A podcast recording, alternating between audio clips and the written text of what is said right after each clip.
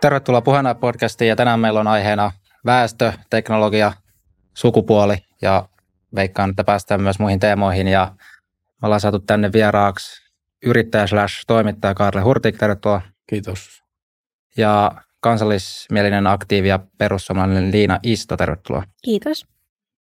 Joo, tänään tosiaan ajatuksena ehkä käydä vähän tämmöistä metatason keskustelua voisin kuvitella ja tämmöistä, tämmöistä niin laajoista kehityskuluista. Mä voisin oikeastaan aloittaa sillä, että mitä teillä tulee mieleen käsitteestä edistysusko? No, mä en usko, että kukaan henkilö olisi sitä mieltä, että kaikki edistys on pahasta ja minkään asian ei pidä koskaan muuttua. Mutta mä melkein näkisin, että se on semmoinen tietynlainen temperamenttiasia, että suhtautuu lähtökohtaisesti tosi innokkaasti eikä niinkään harkitsevasti tai varovaisesti sinänsä edistykseen tai asioiden muutokseen. Mä melkein sanoisin, että se on semmoinen tota, temperamenttiasia, joka sitten erottaa ehkä semmoista edistysuskoisempaa versus konservatiivisempaa henkilöä. Ah, siis yksilön persoonallisuuteen liittyvä asia. Mä sanoisin, että se on enemmän semmoista kuin vain kokoelma jotakin arvoja ja näkemyksiä. Okei, okay. eli Joo. se toi ei vielä siis ota kantaa oikeastaan mitenkään siihen sisältöön, että mitä se edistysusko sisältää tai ei sisällä, vaan se on enemmän semmoinen, että kuinka, tulitsinko oikein, kuinka jotenkin hanakasti tarttuu johonkin uusiin asioihin. Joo, mä näen, että se on hyvinkin aikasidonnaista, että mikä kulloinkin on vaikka edistystä ja mikä olisi taantumuksellista. Että kyllähän siis nykyään semmoiset asiat on normaalia, mitä me ei oltaisi koskaan voitu kuvitella vaikka edes 50 vuotta sitten. Ja ne, jotka olisi vaikka 50-luvun standardeilla täysin normaaleja ihmisiä olisi nykyään hyvin, hyvin taantumuksellisia.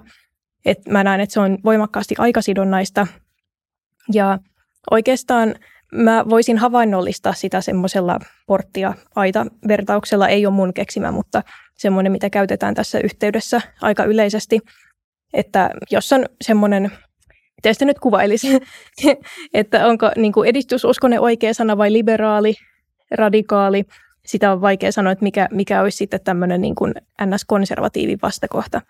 Mutta tämmöinen tyyppi, se kävelee jossain keskellä ei mitään ö, hiekkatietä, kilometrit vaihtuu ja maisemat vaihtuu samannäköisinä ja sitten hän kohtaa ö, aidan, jossa on portti ja sitten sen jälkeen maisemat jatkuu ihan samannäköisenä, mikään ei vaikuta muuttuneen siinä. Niin semmoinen liberaalimpi henkilö, hänen temperamentti sanoisi, että että tota, tämmöinen turhake tässä, että, että niin puretaan pois tämmöinen olemasta tientukkeena, että mitä tämmöinen tässä tekee. Ei sillä ole mitään virkaa. Siinä, missä konservatiivisempi henkilö olisi pikemminkin sitä mieltä, että, että okei, me ei saateta ehkä tällä hetkellä nähdä ilmiselvää syytä sille, että minkä takia tässä on tämmöinen, mutta joku on joskus pystyttänyt sen siihen jostakin syystä ja nähnyt siihen vaivaa, että ennen kuin me lähdetään tekemään hätiköityjä päätöksiä, niin meidän pitäisi edes tietää, että minkä takia se on tässä. Niin mä näkisin, että, että se edistysusko on just semmoista, tota, että se semmoinen tietty harkitsevuus ja varovaisuus, jos ei nyt puutu, niin se on, on niin kuin matalampaa kuin sitten semmoisella konservatiivisemmalla henkilöllä. Mun elämässä e- edistysusko varmaan näyttelee niin kuin silleen, nyt kun pysähdyn sitä miettimään, niin aika merkittävääkin roolia, että mä oon vähän silleen ahdistunut, masentunut, kyyninen, katkeroitunut, mitä kaikkia negatiivisia ilmiöitä niin kuin silleen tähän päivään. Niin kuin mä koen, että me ollaan semmoisessa niin kuin huomiotalous kiimassa ja identiteettipolitiikka kiimassa ja sitten niin kuin sekä markkinatalous että demokratia on mennyt semmoiseen niin kuin ylikierroksilla käyvään semmoiseen niin kilpailuasetelmaan ja tietyllä tavalla yhteisö on ehkä jäänyt vähän jalkoihin ja sitten on tosi paljon semmoisia niin kuin jotenkin, ehkä mä itse ajattelen, mä oon siis sillä tavalla edistysuskoinen, että mä oon tatuoinut sanan internet käteeni, koska se on – tuottanut paljon hyvää ja mä uskon, että se tuottaa vielä enemmän tulevaisuudessa, mutta mä koen, että me ollaan vähän semmoisessa niin kuin honeymoon vaiheessa internetin kanssa, että me vaan tietyllä tavalla louhitaan nyt sitä huomiota, jota on vähän niin kuin kaikille tarjolla ja käytetään sitä vähän niin kuin kaikin mahdollisin keinoin jotenkin sen huomion kasvattamiseksi. Ja sitten mä koen, että mulla oli vaaleissa yksi semmoinen vaalilause, että internetin pitäisi olla kaup- moottoritie eikä kauppakeskus. Ja niin kuin internet on mennyt vaan semmoiseksi tietyllä tavalla niin kuin huomiotalouden ja markkinatalouden kauppapaikaksi. Ja sitten sen yhteisölliset ulottuvuudet, sosiaali- sosiaaliset ulottuvuudet ja jopa silleen sosialistiset ulottuvuudet on jäänyt vielä niin kuin aika silleen jalkoihin, että yhteiskunta ei ole osallistunut internetin kehitykseen, vaan internetin on kehittäneet toistaiseksi niin kuin startupit ja niin kuin tietyllä tavalla puhtaasti liiketaloudellista voittoa hakevat firmat, niin se on vaikuttanut siihen internetin kehitykseen tosi paljon. Mutta tämä siis niin kuin mutkan kautta siihen, että se on ehkä mulle semmoinen tärkein jotenkin tulevaisuususkoa tuottava tekijä, että mä koen, että meillä on tosi paljon latautunutta niin kuin teknologista kehitystä liittyen keinoälyyn ja sen käyttöön niin kuin työelämän muuttamisessa ja internettiin ja sen niin kuin käyttöön markkinatalouden tai jotenkin kilpailutalouden vähän nyrjäyttämisessä, niin sitten mä jotenkin yritän, koska mä tajuan kuinka vaikeaa se muutos on ja kuinka hidasta se on, niin sitten mä yritän joillakin omilla tavoillani osallistua itse siihen muutokseen, mutta vielä enemmän niin kuin jotenkin toivon ja odotan niitä tapahtuvan globaalisti. Hyvänä esimerkkinä Wikipedia, että se on ollut nyt varmaan 25 vuotta vai mitä sitä täytti äsken – ja Wikipedia on täydellinen esimerkki siitä, että yhteisö pystyy tekemään upeita asioita ilman taloudellisia tavoitteita, mutta me ei olla vielä niin kuin pengottu sitä sammiota. Mutta sitten kyllä edistysusko näkyy mun elämässä jotenkin silläkin tavalla, että esimerkiksi joku AI ja sen vaikutus työelämään tai siihen, että kuinka paljon se tulee viemään työpaikkoja, niin se on mulle niin kuin puhtaasti positiivinen asia, että me ollaan aina opittu elämään muutosten kanssa, että on ollut kehrujenni tai rautatiet tai tietokoneet tai mitä tahansa, niin me ollaan löydetty vaan uusia asioita, mitä me ollaan tehty sillä vapautuvalla ajalla. Ja toivottavasti me nyt sitten viisastutaan tässä tulevina vuosikymmeninä, että me ei käytetä sitä aikaa vaan keksien uusia järjettömiä töitä, että työntekijät saa varmasti olla kahdeksan tuntia päivässä töitä, vaan ymmärretään, että saman määrän töitä pystyy tekemään vaikka kahdessa tai neljässä tunnissa ja sitten meillä on niin aikaa haahuiluun ja viettimiseen ja niin kuin vähän tämmöisiin abstraktempiin, ei mitattaviin asioihin. Eli olisiko internet sulle yksi paikka, missä tätä edistystä on jotenkin ikään kuin käyttämättä, hyödyntämättä vielä paljon? Joo, tai enemmän niin kuin teknologiana, että sen mahdollisuuksia on käyttämättä. Kyllähän internettiä paikkana on käytetty jo vaikka mihin, ja ihmiset on tehnyt upeita asioita ja on syntynyt yhteisöjä, ja ihmiset, joilla on outoja kiinnostuksen kohteita tai harrastuksia tai muuta, niin on löytänyt toisensa ja on syntynyt kaiken maailman sukututkimusseuroja ja niin kuin uusia urheilulajeja ja niin kuin vaikka mitä internetin pohjalta ihmiset vie toisilleen jotain käyttämättä jääneitä vedenkeittimiä niin kuin suoraan ovelle ilmaiseksi ja kaikkea, että onhan internettiä käytetty paikkanakin jo tosi paljon vaikka mihin, mutta että mä koen, että sillä on niin kuin latautunutta teknologista potentiaalia ihan sikana. Mitä sä oot muuten mieltä tuosta liinaisitmästä ajatuksesta, että se vaihtelee niin kuin aika paljon ihmisten persoonallisuuden mukaan, että onko semmoinen edistysuskoinen vai mm. konservatiivi? Mä tuun perheestä, jos on 12 lasta, niin se on ollut mulle hyvä semmoinen niin kuin temperamenttitutkimisasia, että kun temperamentti on musta super kiinnostava, kun siihen ei välttämättä ihminen pysty hirveästi vaikuttaa. Ja sitten siihen musta tuntuu vaikuttavan jotain muutakin kuin kasvuympäristö ja genetiikka, että meidän perheessä on tosi erilaisia tyyppejä, joilla on erilaiset toimintatavat, erilaiset luonteet, erilaiset kiinnostuksen kohteet, niin niillä on sama genetiikka ja pääasiallisesti sama niin kuin kasvuympäristö – niin kyllä mä tunnistan esimerkiksi mun isoproidi on huomattavasti konservatiivisempi tai huomattavasti jotenkin niin kuin vähemmän edistyskiimainen kuin mä oon, niin kyllä se varmaan toi temperamenttijuttu tekee aika paljon järkeä. Ja sitten toi porttijuttu oli hyvä, koska mä tunnistin itsestäni sen, että mä niin kuin jotenkin turhautuneesti löydän tai etsin koko ajan ympäristöstä asioita, jotka on näitä niin kuin kuvainnollisia portteja, jotka mä ajattelen, että ne on vaan syntynyt sinne – kun kukaan ei ole tietyllä tavalla, että meillä on hirveästi asioita yhteiskunnassa ja kulttuurissa ja toimintamalleita, joita kukaan ei ole suunnitellut, ne on vaan ajautunut sinne, että jos laitetaan vaikka jonnekin asuntomarkkinoille sata gründeriyritystä kilpailemaan, että kuka tekee niiden rahaa tänä vuonna, niin siitä syntyy kulttuureja, joita kukaan ei ole varsinaisesti suunnitellut tai päättänyt, että tämä on hyvä. Ja sitten se pikkuhiljaa niin kuin katoaa sinne tai kukaan ei kiinnitä enää siihen huomiota ja sitten sit syntyy asia, josta niin kuin ajatellaan, että no kai tälle on joku syy, kun tämä on täällä niin sitten tunnistin itseni vaan tosi paljon siitä, että mä olisin just se, joka pysähtyisi kysymään, että miksi vitussa tämä portti on tässä ja kuka sen on rakentanut ja mikä sen pointti on ollut. Ja jos mä löytäisin vastausta, niin sitten mä etsisin tapaa purkaa sen. Toivotte sitten molemmat, että maailma muuttuisi parempaan suuntaan? Kukapa ei. Totta kai. No, joo, okei, okay, hyvä. Koska kyllä, kyllä mä sitten keksin toisaalta, että joku voi ajatella, että itse asiassa nykyinen, nykyinen olotila, missä me ollaan, niin olisi hyvä ja ei ole parannuskohteet. Voisi varmaan ihan hyvin tuommoinen. Mutta tunteeko sellainen ihminen historiaa, että onko ollut niin kuin pidempiä ajanjaksoja, jossa maailma olisi mennyt niin kuin oikeasti huonompaan suuntaan? Et se on mun mielestä yksi sellainen kulttuuri-ilmiö, että me ollaan esimerkiksi internetistä, me pääasiassa vain niin kuin kaivetaan niitä huonoja niin kuin kun me puhutaan internet-narratiivia, niin me pääasiassa kaivetaan sieltä huonoja esimerkkejä, ihmiset riitelee ja asiat polarisoituu ja niin edelleen. Mä en yhtään väheksy niitä, mutta että se on vaan mun mielestä yksilmäinen tapa katsoa sitä. Että kyllähän nyt viimeisen 30 vuoden aikana on mun mielestä selkeästi sanottava, että internetistä on ollut ihan sikana hyötyä ja se on helpottanut ihmisten arkea ja synnyttänyt uudenlaista sosiaalisuutta ja uusia yhteisöjä vaikka mitä. Ja sitten jos miettii, tai vähän menee vielä tuohon edistysusko termin sitä kautta, että jos ajattelee, että se on vähän lueskelin sen käsitteen myös historiaa, että niin kuin 1800-luvulta ja sieltä filosofiasta sitten tähän päivään ja sitten 1800-luvulla tullut just tämä teollistuminen, mikä on ollut hirveän niin kuin merkittävä semmoinen kehityksen kiihdyttäjä, etenkin tietenkin taloudellisen kehityksen. Ja luin tuossa yhtä kirjaa, semmoisen Oded Kalorin, semmoinen taloustieteilijä, niin taisi olla Vaurauden ja eriarvoisuuden juuret niminen, suunnilleen se nimi oli tällainen, niin siinä sitten taas nostettiin tämmöinen puoli tästä esille, että myöskin sitten taas tämän teollisuuden myötä, niin eriarvoisuus on taas yksi, mikä on lähtenyt voimakkaaseen kasvuun. että ennen teollistumista, sanotaan vaikka 1600-luvulla, keskimääräisen ihmisen hyvinvointi oli sama kuin jossain antiikissa. Ja se oli, että se on oikeastaan koko historian ennen sitä – niin sen pois lukien jotkut kuninkaalliset ja tällaiset, niin se oli aika samanlaisena pysynyt se hyvinvointi. Mutta sitten teollistumisen myötä sekä keskiluokka oli lähtenyt nousemaan, mutta sitten se oli myös synnyttänyt tosi paljon niin kuin tämmöistä uudenlaista kuilua isojen ihmismassojen välille. Että jos aiemmin on ollut semmoisia tosi pieniä eliittejä, joilla on ollut paljon ja on ollut vaikka or- orjia tai muita ja on voinut hyvin. Mutta jos miettii sitten 1800-luvusta tähän päivään, niin tuleeko teille sitten mieleen sellaisia asioita, mitkä olisi mennyt TMS huonompaan suuntaan.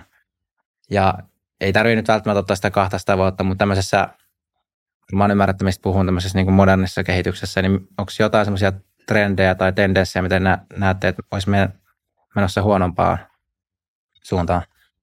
No, mun tekee mieli sanoa siitä tota, eriarvoisuudesta ja myös siitä, miten, tota, siis ilmeisesti tuloerot on ainakin kasvanut huomattavasti ja mä en tiedä, miten sitä eriarvoisuuden kasvua tai, tai liikettä ylipäätään on sitten mitattu, mutta ö, musta se on, se on hassu, että kysytään vaikka sillä tavalla, että minkä takia on olemassa eriarvoisuutta tai köyhyyttä, koska pikemminkin ne on lähtökohtainen tila ja sitten vauraus ja tasa-arvoisuus on sellaisia asioita, joita kohti me pyritään ja me päästään niihin vaihteleviin lopputuloksiin.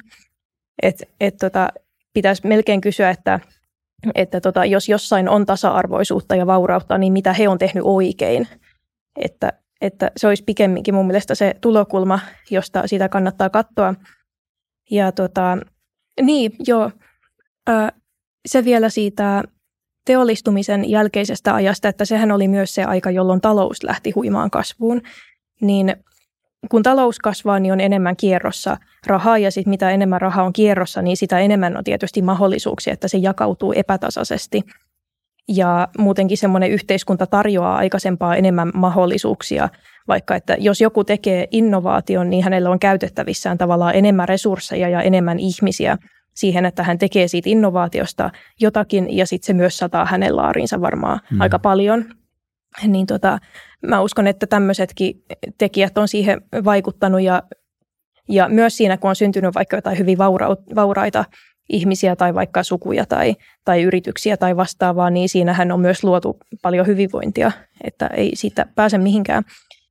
Mutta tota, niin, että mikä olisi sitten muuttunut huonompaan suuntaan tässä sanotaan teollistumisen jälkeisenä niin, aikana. Lähinnä mun ajatus oli se, että koska yleisesti ottaen ää, voidaan sanoa näin, että asiat menee parempaan suuntaan. Just tämä eriarvoisuuskin on syntynyt pikemminkin siitä, että tosi paljon ihmisiä on noussut sieltä köyhyydestä ja sitten taas osa ei ole vielä noussut, niin sitten on tullut isoja kuiluja. Mm. Niin lähinnä kysymys ja mun ehkä ajatus, mitä mä haen, että, että onko sitten vastapainoksi jotain semmoisia kehityskulkuja, mitä te näette, että olisi menossa huonompaan suuntaan, jolle pitäisi mm. ehkä sitten tehdä jotain? Joo, niin siihen mä ajattelin ehkä mennä seuraavaksi, että, että tota, mm, onhan siis tietyllä tavalla semmoinen ö, maailman atomisoituminen niin, että jos yhtäkkiä vaikka kauppapaikka tai, tai markkina-alue on huomattavasti suurempi kuin se on aikaisemmin ollut. Ja yritysten käytössä on huomattavasti enemmän ihmisiä kuin on aikaisemmin ollut jonkun tietyn työtehtävän suorittamiseen käytössä ihmisiä, niin se, se synnyttää semmoista, kuinka sitä kuvailisi, ihminen on kauempana siitä tietyllä tavalla prosessista, mitä hän tekee.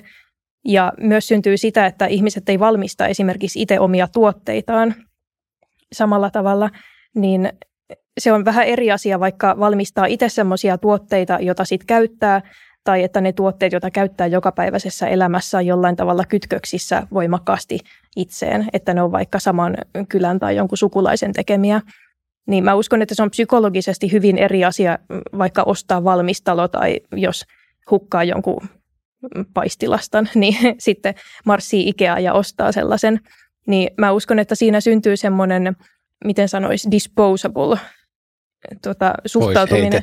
Niin, koska nehän ne de facto sit valitettavasti on sellaisia. Hmm. Myös kun me nähdään, että tavallaan resurssit ei ole rajoittuneita siihen, että mitä meillä on meidän välittömässä läheisyydessä ja elinympäristössä käytössä, vaan meillä on käytännössä koko maailman resurssit meidän hyppysissä, niin se synnyttää semmoisen mielikuvan, että, että se on ihan normaalia, että jääkaappi pitää uusia kolmen vuoden välein. Niin kuin tämmöisiä mun mielestä vähän älyttömiä asioita. Ja, ja siis joo, voi sanoa, että niin kuin teollistuminen on synnyttänyt ne jääkaapit, mutta mä koitan kuvailla tätä niin kuin atomisoituvaa suhtautumista erilaisiin hyödykkeihin ja, ja tässä samana aikana niin se atomisoitunut suhtautuminen on jossain määrin siirtynyt myös ihmissuhteisiin, mä näkisin. Että sen sijaan, että asutaan jossain isommissa yhteisöissä, niin opiskelijat asuu jossain itsemurhayksiössä. ja ja tota, mä uskon, että tämmöisellä kehityskululla on jo ollut jonkinlaisia seurauksia ihmisille psykologisesti. Ja mä just kattelin vähän, että kuinka moni ihminen on masentunut, niin oliko se, että yksi kuudesta aikuisesta niin kuin oman ilmoituksensa ja, ja tuntemuksensa mukaan on masentunut, niin tota, se, se johtuu jostakin ja sen täytyy johtua jollain tavalla siitä, että millä, me nyky, millä tavalla me nykyään eletään ja minkälainen meidän elinympäristö on. Niin, mun on ehkä helppo jatkaa tuosta, että mä koen, että me ei ole niin kuin, että me ollaan tosi yksilmäisesti käytetty sitä kehitystä, että jos mennään, mm, tämä nyt on varmaan vähän kupla-asia, koska mä työskentelen sille ja iso osa mun ystävistä ja tuttavista työskentelee vähän semmoisissa niin höpö, höpö ammateissa sillä tavalla niin kuin, tavalla luovissa ammateissa ja semmoisissa, jotka ei ole niin silleen tangible, niin on ihan tosi paljon semmoista niin kuin työelämäahdistusta ja työelämäjärjettömyyttä ja semmoista, niin kuin, että, että sen kehityksen, se teologisen kehityksen mukana aika pian sen jälkeen, niin kuin teollisen vallankumouksen perässä, aika pian heti sen jälkeen tuli markkinataloudellinen vallankumous ja sitten mä koen, että nyt kun se vedetään langat tänne asti, niin meillä on tosi paljon ihmisiä, jotka tekee töitä, joilla ei ole enää yhteyttä siihen, miksi me tehdään niitä töitä. Et meillä on valtavia yrityksiä, jotka työllistää kymmeniä tuhansia ihmisiä, niiden ainoa tarkoitus on tuottaa osakkeenomistajille voittoa. Ja sitten markkinoinnissa on niitä keksittyjä tai esitettyjä muita. Ja en mä sano, kyllähän Keskokin, niin kuin, kyllähän se osallistuu meidän ruokahuoltoon ja tekee muuta, mutta se Keskon olemassaolon ydin, kun sitä mietitään siellä konttorissa, ei ole tarjota ihmisille mahdollisimman hyvää ruokaa, vaan tehdä mahdollisimman paljon voittoa. Ja sitten kun se ihminen on siellä tuhansien ihmisten päässä, siellä niin kuin jossain ketjun toisessa päässä, niin se kosketus siitä, että tekee jotain merkityksellistä, alkaa olla aika ohut. Ja Joo, toi on se, mitä mä ehkä yritin kuvailla, mm-hmm. mutta joo, joo, musta tuntuu, että sä sait kiinni siitä joo. tosi hyvin. Ja se on niin kuin, mä ajattelen, että semmoisit, että tietyllä tavalla Mä, mä ajattelen luonnollisesti markkinataloudesta ja kapitalismista on, että jos katsotaan puhtaasti teknologisesta tai kehityksellisestä näkökulmasta, niin siitä on ollut hirveästi hyötyä ollut keskenään kilpailevia yrityksiä, jotka yrittää tehdä jonkun tuotteen paremmin, että ne saisi sitä enemmän rahaa ja siitä on syntynyt parempia lääkkeitä ja parempia autoja ja bla bla bla.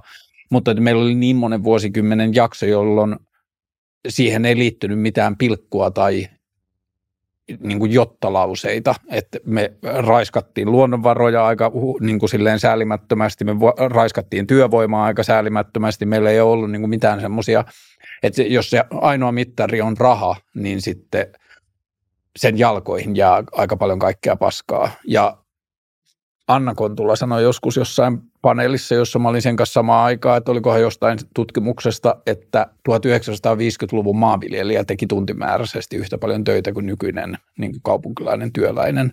Ja sen jälkeen me ollaan keksitty ihan sikana koneita, jotka pystyisi käytännössä tekemään ne asiat helpommin ja paremmin. Ja nytten tietyllä tavalla tämmöisen niin kuin läppäri työsukupolven pomoilla on hätä siitä, että – tai niillä niin kuin työntekijöillä on hätä siitä, että onko meillä jatkossa töitä, mutta että niin kuin vaikka AI pystyisi tekemään osan sen, te, tai niin kuin kehittyvä teknologia pystyisi tekemään sen osan sen ihmisen työstä paremmin ja paremmin, niin me pidetään silti työpäivät saman mittaisena ja silloin sitten alkaa tulla sitä, että meillä on merkityksettömiä palavereita ja merkityksettömiä sähköposteja ja merkityksettömiä PowerPoint-esityksiä, että me vaan keksitään tekemistä, että ne tunnit tulee täyteen ja sitten ihmiset surffaa Facebookissa ja Twitterissä salaa ja kokee sitten huonoa omaa tuntoa.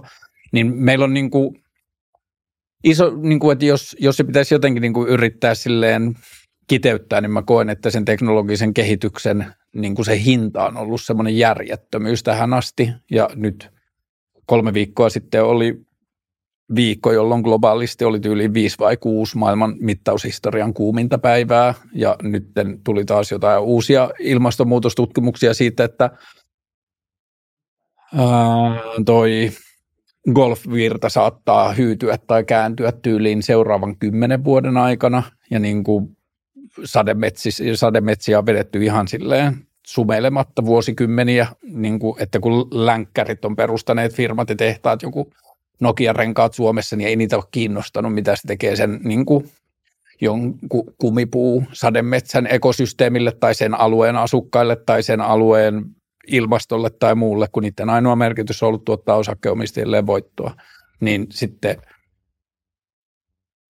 se on vähän niin kuin sairas tai kipeä ajatus, mutta että välillä mä huomaan toivomani, että tämä niin kuin markkinatalous ajaa itsensä seinään tai niin kuin ajaa koneensa yli kierroksille niin, että se vaan poksahtaa ja sitten meidän on pakko rakentaa kaikki uudelleen.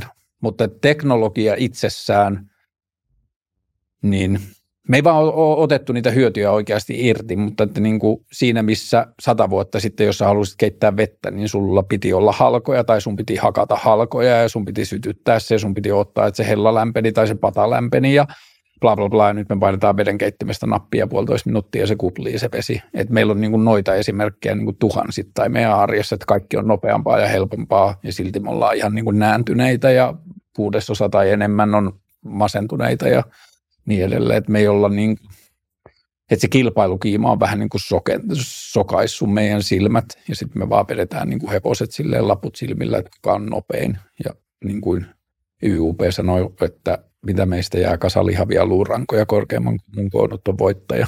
Ja sitten niin kuin, se tuntuu olevan se koko hybris.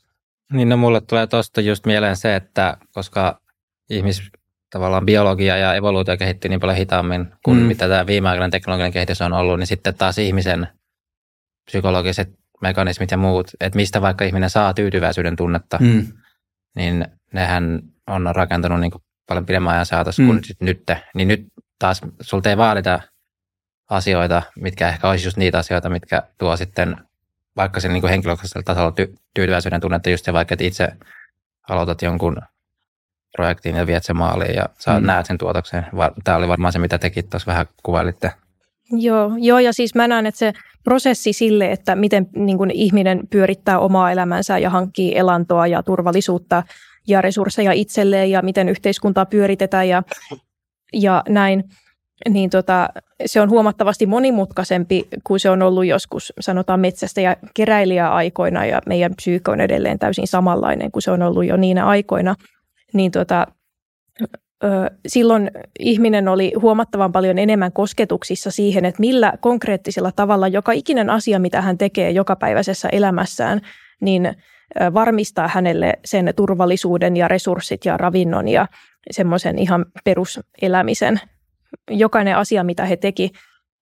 Ja sitten nykyään ihminen voi tuntea olonsa täysin merkityksettömäksi, jos hän tota, vaikka päivät pitkät tiliö ja täsmäyttää jotakin ja en, en missään nimessä puhu mun omasta työpäivästä, mutta, mutta, mutta siis, että ö, siinä koetaan kuitenkin, tai moni kokee semmoista merkityksettömyyden tunnetta siinä, missä Eikö, siis teidänkin jossain aiemmassa jaksossa oli tota puhetta siitä, että metsästä ja keräilijöiden keskuudessa, vaikka niin kuin mistään elintasosta ei voida edes puhua, ja oli monella mittarilla varmasti huomattavasti enemmän kurjuutta, niin masennusta ei heidän keskuudessaan tunneta täysin. Joo, siis näin ilmeisesti asia. on, mutta sitten siinä pitää muistaa asioita, että kuten vaikka elinikä huomattavasti lyhyempi ja niin kuin, että periaatteessa että masennus on tullut joo, mutta ennen että masennus on tullut, niin me voi kuitenkin sanoa, että ihmisen hyvinvointi muilla mittareilla on parantunut valtavasti. Niin, ja sitten onhan myös se, että onko siihen aikaan ollut ketään, jolla olisi ollut aikaa tai resursseja tai edes ymmärrystä tutkia ilmiötä nimeltä masennus. Että miksi joku on vaikka viisi vuotta innostuva ja hyvän tuulinen ja kaikkea muuta, ja sitten yhtäkkiä se ei niin kuin, että sen on hankala osallistua mihinkään tai muuta, että mun on hankala kuvitella, ettei ihmismielen jotenkin niin kuin hyvinvoinnissa olisi ollut vaihteluita silloin, mutta että meillä on vasta sitten niin kuin ehkä jotenkin silleen postmodernina aikana ollut enemmän aikaa ja resursseja tutkia, että mistä on kysymys. Joo, vähän niin kuin metsästä ja keräilijöissä ei ollut verorikollisia, niin. ei ollut verotusta, mutta varmaan oli kuitenkin jotakin, jotka veti välistä. Niin. Niin ehkä tuossa olisi jotain analogiaa, mutta tekee mieli sulta Liina kysyä, kun sä tuossa esittelyssäkin äh, haluaisit tuoda tänne, että kansallismielinen aktiivi, niin mitä sä oot mieltä sitten globaalista markkinataloudesta? Tai mitä ajatuksia se herättää? Se on tietenkin terminäkin niin laaja, että siihen voi lukea tosi monia asioita alle, mutta... No, no mistähän sitä lähtisi liikkeelle? Siis tota, mä näen, että kun on, on yhteiskunta ja yhteiskuntia, joissa teknologinen kehitys vaan tapahtuu, ja se on vähän semmoinen, että se on kuin lumipallo, että kun se lähtee liikkeelle, niin sitten se alkaa lopulta mennä omalla painollaan ja se kasvaa koko ajan eksponentiaalisesti ja, ja näin, että se teknologinen kehitys mun nähdäkseni on aika lailla vääjäämätöntä – ja sitä voisi korkeintaan suitsia jotenkin lainsäädännön keinoin, mutta se on ö, hankalaa ja siihen ei ole myöskään tahtotilaa ja tavallaan siis miksipä olisikaan. Mutta että niin kauan kuin on tämmöinen tilanne, niin maailma on niin kuin väistämättä globalisoituva ja sitten sinänsä globaali markkina on siitä vaan lieveilmiö ja sitten se on vähän niin kuin kun kysyisi, että mitä mieltä oon painovoimasta. Tiedätkö, että se on samanlainen lainalaisuus, että se vaan tulee menemään siihen – jollakin aikavälillä ja on mennyt, niin, tota, niin en, en mä tiedä, miten muuta mä sitä sitten sanottaisin. Miten sä sitten näkisit, että miten kansallismielisyys niin kun suhtautuu globalisaatioon? Tai, tai, tai voisi kysyä näinpä, että mikä on kansallismielisten tehtävä globalisoituvassa maailmassa? Mm, no kansallismieliset ja semmoiset, jotka, jotka siis ylipäätään pitää kansallisvaltiota hyvänä tapana järjestää asiat, ja itse lukeudun näihin ihmisiin, niin tota, ei nämä mun mielestä ole ollenkaan oikeastaan ristiriitaa sen välillä, että tuotteet voi kyllä kulkea eri maiden ja kansojen välillä täysin, täysin tota normaalisti ja näin, mutta sitten se on eri asia, että haluaako vaikka semmoista muuttoliikennettä, jollaista ollaan nähty tässä näin niin kuin viime vuosina. Että tota, mun mielestä niiden ei tarvi olla millään tavalla ristiriidassa, mutta tietysti kansallismieliselle olisi sitten, sitten tota ihan loogista kannattaa vaikka sitä, että omassa maassakin teollisuus pyörii ja ollaan vaikka mahdollisimman energiaomavaraisia ja muidenkin asioiden suhteen silleen mahdollisuuksien mukaan omavaraisia ja, ja on omaa ruoantuotantoa ja tämän tyyppistä, että kaikkea ei tarvitse tuoda Saksasta, vaikka se olisi halvempaa. Että kun se on, se on, se on huoltovarmuuskysymys ja, ja se on myös semmoinen kansallinen kysymys. Musta on kivempaa ostaa suomalaista maitoa kuin jotakin ulkomaista maitoa. Joo, tuossa vaan just, toi on yksi, mitä itsekin miettinyt, että siis miten, miten vaikka just toi kansallismielen näkökulma sitten eroaa semmoisesta yksilökeskeisestä, että, tai koetko se itse, että se kansallisvaltio on joku semmoinen niin kuin yksilöäkin ylempi, mitä pitää sitten varjella. Et sanotaan, että koska tämä on vaikka yksi, mitä monet käyttää argumenttina, että se, että me mennään EU-hun, Suomi ja sitten EUn valta kasvaa, niin joo, se saattaa pienentää Suomen eduskunnan valtaa, mutta itse asiassa suomalaisen kansalaisen valta, ei, niin kyllä siis valtaa myös omaa elämänsä se lisää, koska va, niin kuin markkinat vapautuu ja on tavallaan paljon enemmän mahdollisuuksia liikkua ja tehdä kaikkea. Niin miten, miten sä tuommoiseen sitten suhtaudut? Että onko se kansallisvaltio jotenkin semmoinen itseisarvoinen tekijä vai onko se vaan paras tapa nyt sitten järjestää niiden suomalaisten yksilöiden niin kuin poliittinen yhteisö? Öm, joillekin se on varmaan itseisarvoinen. Mä sanoisin, että ei se, siis mullehan se hyvin pitkään aikaan ei ollut itseisarvoinen. Mä en ole aina ollut juuri silleen kansallismielinen ainakaan semmoisella tavalla, joka tulee vähän niin kuin selkäytimestä. Et sen on pikemminkin jossain vaiheessa niin kuin katsonut, että mitä yhteiskunnat tuppaa järjestämään itsensä ja minkälaisia haasteita siellä saattaa ilmetä erilaisissa olosuhteissa ja, ja näin, niin siis kansallisvaltio on silleen vaan hyvä tapa järjestää asiat. Että siellä, tota, jos on mahdollisimman yhdenmukainen kansa, niin se sisäinen kohesio on suurta. Siitä tykkää hyvää sitten sisäinen turvallisuus ja muun muassa maanpuolustustahto ja monia tämmöisiä tekijöitä. Että että tota, semmoiset yhteiskunnat, jotka on moninaisempia, niin ne tuppaa olemaan semmoisia, että siellä porukka eriytyy asumaan omissa yhteisöissään, mikä viestittäisi, että ihmiset vaan niin kuin tykkää olla omiensa kanssa ja että se on hyvin luonnollinen ilmiö. Ja myös, että heidän saattaa olla hyvin vaikea kokea sitten toiset ihmisryhmät olevan vähän niin kuin samaa porukkaa, mikä sitten vähentää myös erilaista vaikka luottamusta ja empatiaa heitä kohtaan. Moninaisemmissa yhteiskunnissa on enemmän levottomuuksia ja monia tämmöisiä ihan turvallisuuteen ja ihmisen psykologiaan liittyviä asioita niin, niin on, jotka tukee sitä, että, että tuota, on kansallisvaltio on hyvä tapa järjestää asiat.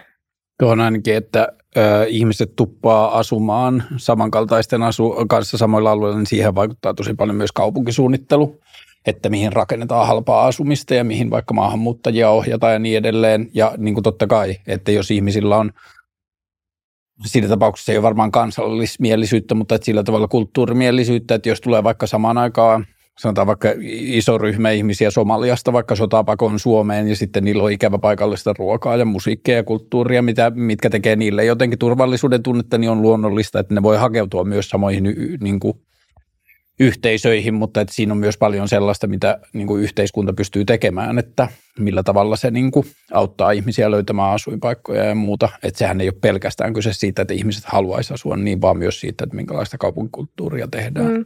Joo, se on varmasti paljonkin juuri noin, mutta tuota, mä ehkä pohtisin sitä, että, että tuota, tässä tuodaan kyllä sille muualta saapuvalle yksilölle paljonkin hyvi, hyvinvointia ja mahdollisuuksia ja, ja näin, mutta onko tämmöinen kehitys sitten vaikka Suomen kannalta edullista? Niin tuota, se vaikuttaa siltä, että näin ei valitettavasti ole ollut. Ja tuota, kansallismielisenä kyllä näkisin, että semmoinen Suomen ja suomalaisten etu, niin se on asetettava sitten etusijalle, jos on vaikka jotain tämmöisiä globaaleja vaikka muuttoliikennehaasteita tai, tai muuta, että, että se ei tuppaa muutenkaan ratkaisemaan humanitaarisia ongelmia, että, että väestöä siirtää toisille alueille, että ne ongelmat ei valitettavasti jää sinne lähtömaahan, vaan se sitten vaan levittää niitä niin mä ajattelen, että se on itsestään selvää, että jos me osallistutaan globaalin kärsimykseen, että jossakin on vaikka nälänhätä tai jossakin on sota tai joku muu syy, miksi ihmiset ei voi asua siellä, missä ne on syntynyt, ja sitten on niin kuin kärsimystä X-yksikköä, ja sitten me yritetään niin kuin globaalina yhteisönä puuttua siihen, niin sitten se kärsimys me laajennetaan se isommalle alueelle, että se ei ole polttopisteenä jossain, että se ei kohdistu vain pieneen ihmisryhmään pienellä niin kuin maantieteellisellä alueella, vaan me otetaan sitä isommassa niin kuin määrässä, niin mikähän olisi hyvä vertailukohta. Tämä en tiedä, tarvitseeko edes vertailukohtaa tai niin kuin analogiaa, mutta että kuitenkin se ajatus siitä, että jos me otetaan globaalisti tai jonain isompana yhteisönä jonkun pienen ryhmän kärsimystä hoidettavaksemme, että me saataisiin pienentää sitä, niin silloin se kärsimys tietyllä tavalla liukenee myös sinne muualle. No kun, siis toi olisi ihana ajatus, mutta kun se ei tapahdu. Et, tai siis mikä tuosta ei tapahdu? Niin kuin se, että jos, jos tota, otetaan vaikka, sanotaan joku huomattavan kokoinen useiden tuhansien tai jopa kymmenien tuhansien ihmisten kokoinen ö, massa väestöä jostakin levottomalta alueelta, jos käytetään esimerkkinä vaikka Lähi-Itää, kun sieltä mm. tuli 2015 tämä suuri määrä muuttoliikennettä, niin tota, jos heidät asuttaa sitten vaikka Suomeen – niin eihän tai se... siis tässä tapauksessa koko Eurooppaan. Joo, tai siis kyllähän Suomeenkin tuli Niin, niin, niin että koko Eurooppa, että, niitä me, me, niin kuin, että mikään yksi kansallisvaltio ei ottanut kaikkia sitä kärsimystä itselleen hoitaakseen, vaan sitä niin, levitettiin mm. pitkin Eurooppaa. Joo, mutta jos, jos otetaan vaikka esimerkiksi, että, että tota, tulee 30 000 ihmistä jostain niin kuin ihan vieraasta paikasta ja levottomalta alueelta, niin tota, se, se olisi hyvin toivottavaa tietysti, että sitten kun he pääsevät levottomalta alueelta pois, niin sitten he on ihan levollisesti vaikka Suomessa tai mikä se saapumismaa hyvänsä sitten onkin, ja ongelmat jää sinne lähtömaahan, mutta tota, sitten tilastojen valossa niin eihän näin ikävä kyllä ole tapahtunut, niin, vaan se levottomuus on Ajatteleeko kukaan edes noin, että kyllähän tietyllä tavalla esimerkiksi suomalaiset, ei ehkä meidän sukupolvi enää, mutta meitä edeltävä tai vähintään niitä edeltävä sukupolvi kärsii edelleen esimerkiksi toisen maailmansodan traumoista, että mm. et, niin kuin, mä ajattelen, että olisi mahdotonta ottaa ihminen pois kärsimyksestä ja sitten se kärsimys olisi maantieteellistä, että se jäisi vaan sinne. Niin, ja siis totta kai se kärsimys on valitettavaa, mutta sitten tuota, täytyy miettiä, että voidaanko me oikeasti realistisesti auttaa ihmisiä sitten just harjoittamalla tämän tyyppistä muuttoliikennettä. Ja vaikka me vähän voitaisiin auttaa, niin onko siitä hyväksyttävä hinta sitten se, että suomalainen yhteiskunta muuttuu huomattavasti vaikka vähemmän turvalliseksi ja vähemmän levolliseksi kuin se on aikaisemmin ollut, puhumattakaan sitten kaikista haasteista, joita se asettaa julkiselle taloudelle. Olisiko se vaihtoehto sitten vaan, että me suomalaisina sanottaisiin, että se ei ole meidän ongelma ja jätettäisiin ne kärsimään sinne? Noissa on se vaihtoehto, mutta ehkä mä pitäisin parempana vaihtoehtona sitä, että autetaan jollakin muulla tavalla meidän omien resurssien puitteissa. Jos vaikka on alue, jossa on, sanotaan vaikka, että jossakin maassa on sotilashallinto, joka päättää omat lait ja säädökset perustuen vaikka johonkin uskontoon ja sitten se työntää sitä omaa maailmankuvaansa ihmisille, jotka ei välttämättä usko siihen ja sitten se tekee sitä väkivalloin, niin mitä vaihtoehtoja muuta kuin auttaa ne ihmiset pois sieltä? No niitä voi auttaa sieltä pois, mutta tota, en mä tiedä, että onko, onko heitä tarpeen sitten niin kuin tuhansia kilometrejä kuskata johonkin eri paikkaan, että olisihan siinä lähempänäkin ollut vaikka kuinka paljon lääniä ihan viereisissä maissa, johon ihmisten olisi ollut mahdollista paeta. Mutta sitten vaikka Syyrian tapauksessa, mä en muista kuinka paljon se oli, mutta se oli kuitenkin satoja tuhansia ihmisiä, että jos sen sato, satojen tuhansien ihmisen ryhmä, joiden omat kodit ei ollut jo syystä tai toisesta asuinkelpoisia, että jos ne olisi jättänyt vaan vaikka raja-alueelle – tai siinäkin lähellä oli maita, joissa oli omia niin kuin sota, sotaisia ongelmiaan, mutta että, niin kuin, että jos se olisi jätetty vain pienelle alueelle ympärillä, niin kyllä mä uskon, että se yhteenlaskettu kärsimys, mitä sitten olisi seurannut, olisi suurempi kuin se, että me levitettiin se isolle alueelle. Niin, no siis on, onhan se mahdollista, mutta sitten tuota, jos vaikuttaa siltä, että se kärsimys vaan niin kuin tuppaa pysymään jollain tietyillä alueilla, että siellä niin kuin sukupolvet vaihtuu ja, ja tota, jotkut käytännöt voi vaihtua, mutta sitten siellä aina, hallu, aina hallinnossa ja vallankahvassa joku sotilasjunta tai diktaattori, joka vetää sitten niin kuin kotiin päin. Ja, ja siellä esiintyy vaikka hirveästi korruptiota ja tämän kaltaisia asioita, niin tavallaan niin kuin, minkälainen oikeus myöskään tavallaan meillä on mennä sanelemaan heille, että miten heidän tulisi järjestää heidän asiansa.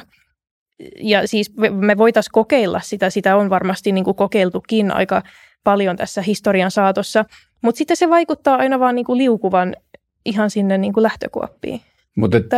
noissa esimerkiksi sanotaan vaikka Afrikan maissa, jossa on kaikista kinkkisin tilanne, tai missä on ollut just vaikka nyt vuosikymmeniä sotilasjunta toisensa perään, niin niissähän on paljon kyse just siitä, että me ollaan menty länkkäreinä niin kuin vaikka luonnonvaran kiilto tai pahimmillaan ihmisresurssin kiilto silmissämme menty sinne, tuhottu se niin kuin olemassa oleva hallintajärjestelmä tai kulttuuri, viety omat länsimaiset ajatukset, joku Hollannin kruunun vaakunat kaupungin taloille ja tietyllä tavalla myllätty se koko juttu ja sitten yhtäkkiä vaan niin kuin havahduttu johonkin omaan toimintaan ja tultu sieltä pois ja jätetty se maakaaukseen, niin koet sä, että meillä länsimaisilla olisi mitään velvollisuutta niin kuin siinä tietyllä tavalla jälkien siivoamisessa?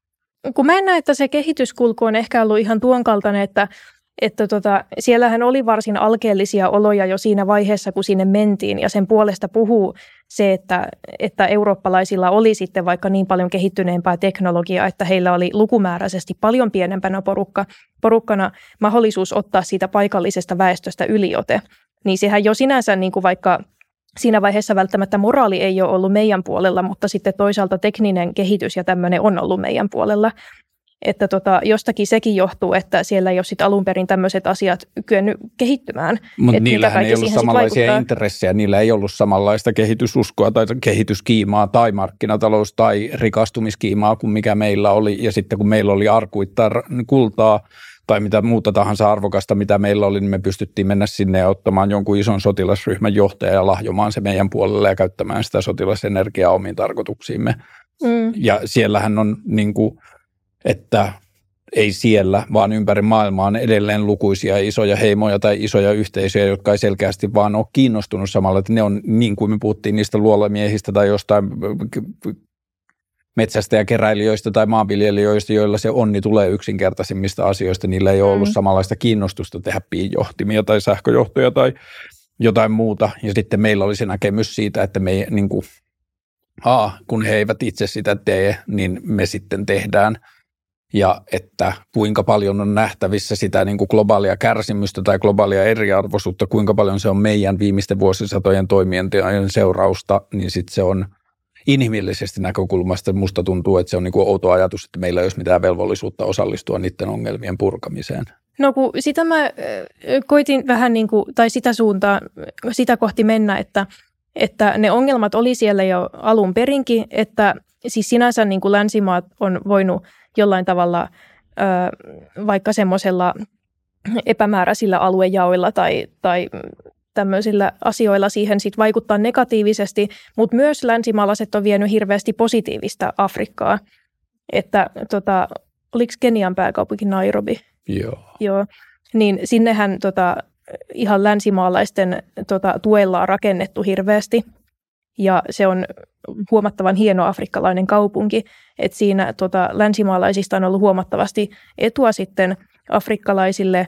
Ja sitten jos puhutaan valtioista, kuten vaikka Rhodesia, niin siellä oli verrattain pieni länsimaalaisten joukko, oli 300 000 länsimaalaista ja sitten miljoonia afrikkalaisia, niin siellä se, se maa saatiin kuitenkin niin kuin aika hyvälle tolalle. Se oli yhdessä vaiheessa ihan vauraimpia Afrikan maita – ja siellä ainakin länsimaalaisista oli vaan huomattava etu sitten myös paikalliselle väestölle, ja hekin ymmärsivät, että millä tavalla se oli heille edullista. Niin, ihan meillä niin kuin kehittyneempää infraosaamista ja kehittyneempää hallintoosaamista ja kaikkea muuta, että jos meidän tarkoitusperät olisi ollut alusta asti auttaminen, niin kyllä mä uskon, että me oltaisiin pystytty paljon enemmänkin tekemään, ja sitten jos ajatellaan jotain vaikka Nairobi kehittyneempiä osia ja muuta, niin sitten jos sitä lähdetään katsomaan, lähdetään katsomaan vaikka nairobilaisten – toimeentuloa tai onnellisuutta tai mitä tahansa mittaria käytetään, niin kuinka tasa-arvoisesti se on jakautunut sitten, että kuinka paljon niiden sukujen jälkeläiset, jotka tietyllä tavalla heittäytyivät niin kuin siihen Tukholma-syndroomaan ja siihen niin kuin valkoisten vaatimuksiin ja tietyllä tavalla olivat valkoisten juoksupoikia, niin kuinka paljon niiden jälkeläiset hyötyy siitä ja asuu niistä, niissä länkkäreiden asumissa, hieno, niin kuin rakentamissa hienoissa taloissa ja niin edelleen. Niin.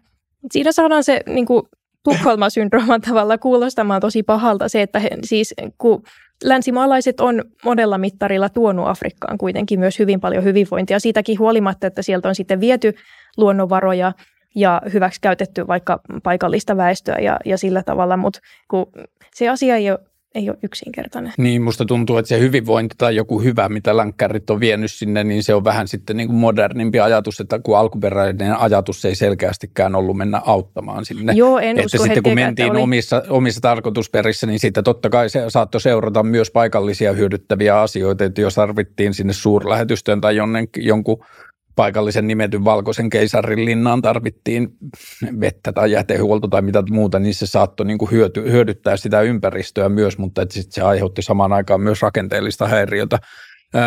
Tuossa kun oli aikaisemmin puhe tuosta kansallismielisyydestä, niin se on sellainen asia, joka mua on aina kiinnostanut kansallismielisissä, varsinkin suomalaisessa kansallismielisyydessä, että miten kansallismieliset suhtautuvat meikäläisiin, jotka ei ole kansallismielisiä, tai mikä on suomalaisten ei-kansallismielisten rooli kansallismielisessä ajattelussa? No ainakin, mä en tiedä voinko mä puhua kaikkien kansallismielisten puolesta, mutta jos mä puhun omasta puolestani, niin kyllä mulle kaikki suomalaiset ihan riippumatta siitä, että mitkä heidän aatteet on, niin he on mulle veliä ja siskoja.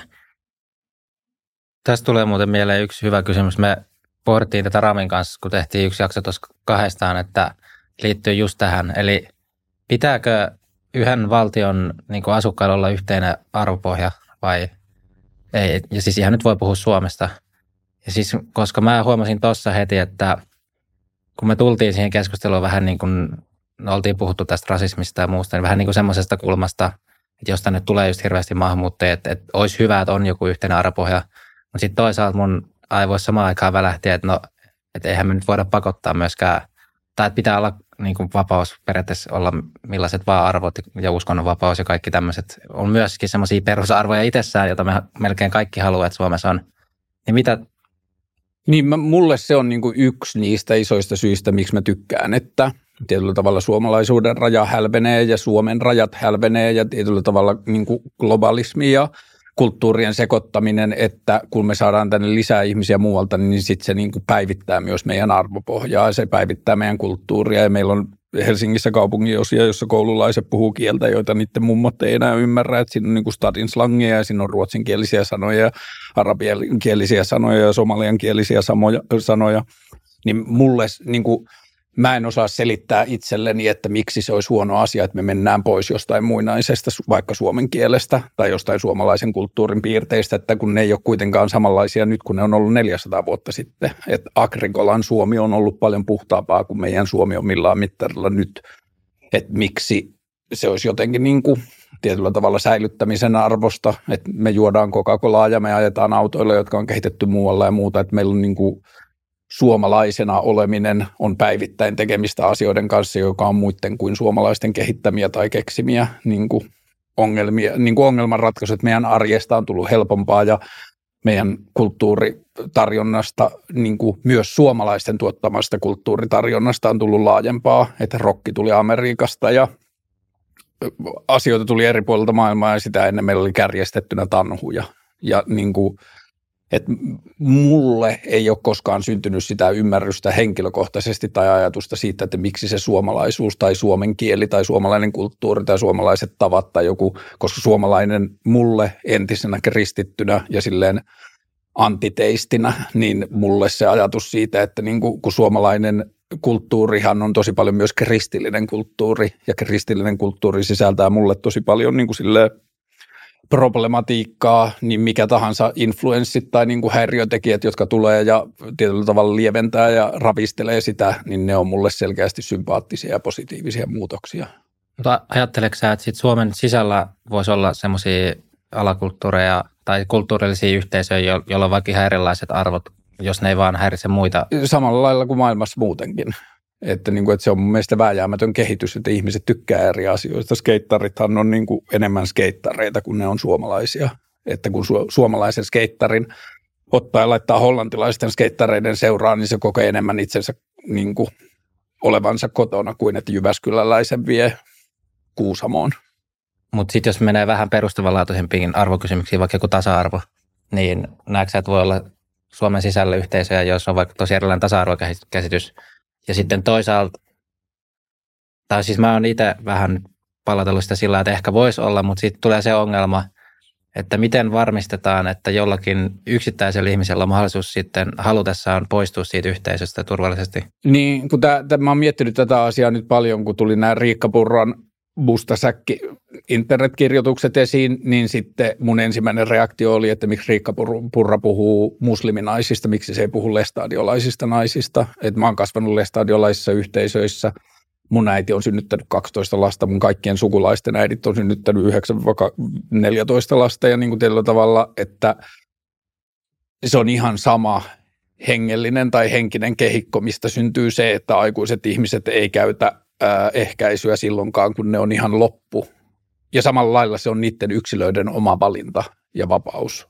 Mutta että, niin kuin, että tuosta aiheesta on mun mielestä turva, mulle helpompaa keskustella jonkun suomalaisen niin kuin tällä tavalla Korea-yhteisön kautta kuin jostain ulkomaisesta tai jostain muusta uskonnosta lähtien, koska mä en ymmärrä sitä yhtä paljon, mutta että joo, kunhan se tasa-arvo, että voi olla yhteisöjä, joissa niin kuin tietyllä tavalla tasa-arvokäsite on toinen, ja sitten meidän pitää synnyttää kulttuurisia, kulttuurista ymmärrystä ja vapautta siitä, että ne yksilöt siinä yhteisössä ymmärtää, että heillä on vapaus valita ja marssia siitä pois. Et esimerkiksi lestadiolaisuuden sisällä niin se määrä, mitä perheet on pelottanut, pelotellut lapsiaan siitä, että jos he jättää yhteisön, lestadiolaisuus ei ole samanlainen yhteisö kuin vaikka joku sanotaan Jehovan todistajat, jotka saattaa katkaista koko sosiaalisen suhteen, mutta että lestadiolaisuudessa on tosi paljon sitä, että pienelle lapselle puhutaan siitä, että joutuu helvettiin, jos niin kuin ei usko tällä samalla tavalla tai ei elä tätä samanlaista elämää, niin silloin mä ajattelen, että meidän niin kuin tietyllä tavalla laajemmassa yhteisössä meidän tehtävä on opettaa lapsesta asti ihmiselle, että etsi omaa totuutesi ja niin kuin, että sulla on oikeus valita oikein.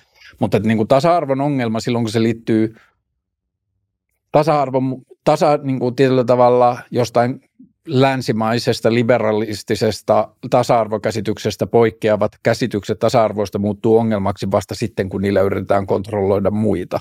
Että jos ne on ihmisen omaan elämään liittyviä käsityksiä ja niin kuin, että ne liittyy vain hänen omaan, omiin valintoihinsa, niin silloin ne on mun mielestä täysin ok.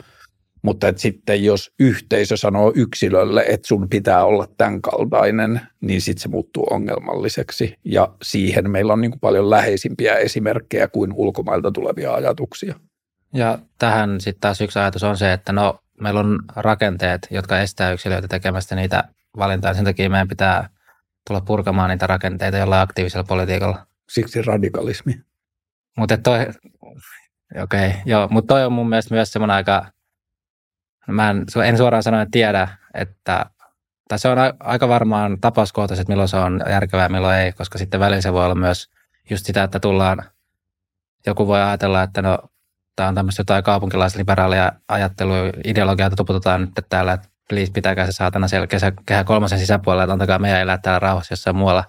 Tai niin kuin näin myöskin semmoista, että joku nyt täältä ylempää pyrkii sitten, me tullaan purkamaan rakenteita ja niin, kyllähän se pitäisi niin kuin tietyllä tavalla lähteä aina yhteisöstä sisältäpäin, mutta niin kuin tossa niin kuin sun tuommoisessa tietyllä tavalla kar- karikatyyrissä, mitä sä esitit, niin siinä ehkä ymmärretään se tasa-arvopuhe väärin. Että jos puhutaan Prideista tai puhutaan seksuaalivähemmistöjen tai sukupuolivähemmistöjen oikeudesta, niin kukaan ei pyydä ketään toimimaan samalla lailla. Se pyytää vapauden muille ihmisille toimia sillä tavalla, niin kuin ne toimivat.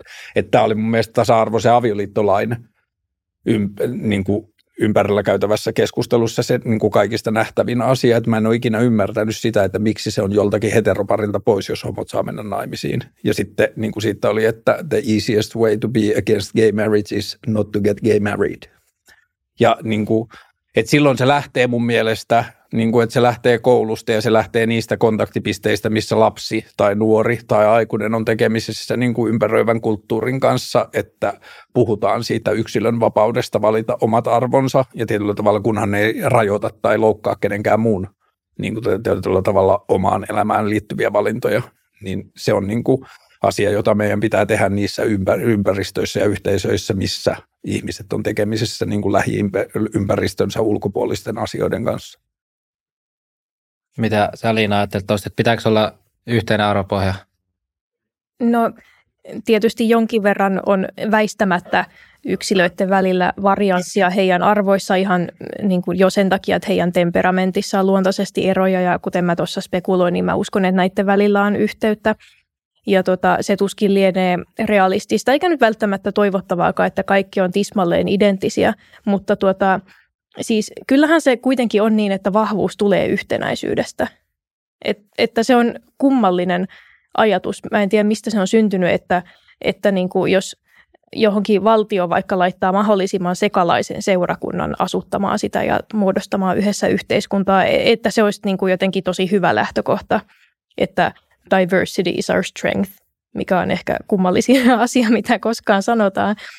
Niin tota, siis Joo, jonkun verran varianssia esiintyy väistämättä, mutta jonkun verran yhtenäisyyttä niin on, on semmoinen asia, joka kyllä hyödyttää ehdottomasti kansakuntaa. Ja se vaan niin kuin poistaa kitkaa ihan hirveästi ihmisten välisestä kanssakäymisestä ja vaikkapa lainsäädännöstä ja, ja erilaisista vaikka moraalisäännöistä ja muista vastaavasta.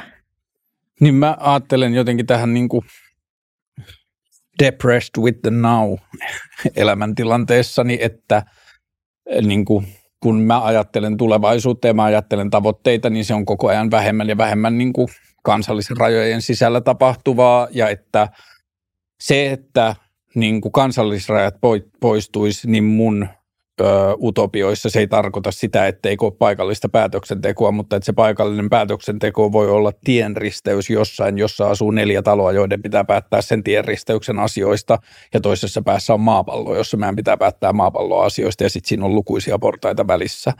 Ja niin kuin, tuohon diversity is a strength asiaan, niin mä ajattelen, että meillä on tosi paljon kulttuurisia jäänteitä niin kuin liittyen perhearvoihin ja ehkä just johonkin miesten ja naisten rooleihin ja erilaisiin tällaisiin asioihin, jotka on perintöä ajasta, jossa meidän oli paljon vaikeampaa pysyä hengissä että meidän piti jakaa vastuuta niin, että mies metsästi, koska se oli fyysisempää hommaa ja nainen piti kotia pystyssä, kun se mies oli pois ja niin edelleen. Ja sitten meillä on koko ajan vähemmän ja vähemmän tarvetta, kun mä voin mennä sinne kauppaan ja ostaa sen pinaattikeiton, niin mun ei tarvi metsästää enää mitään.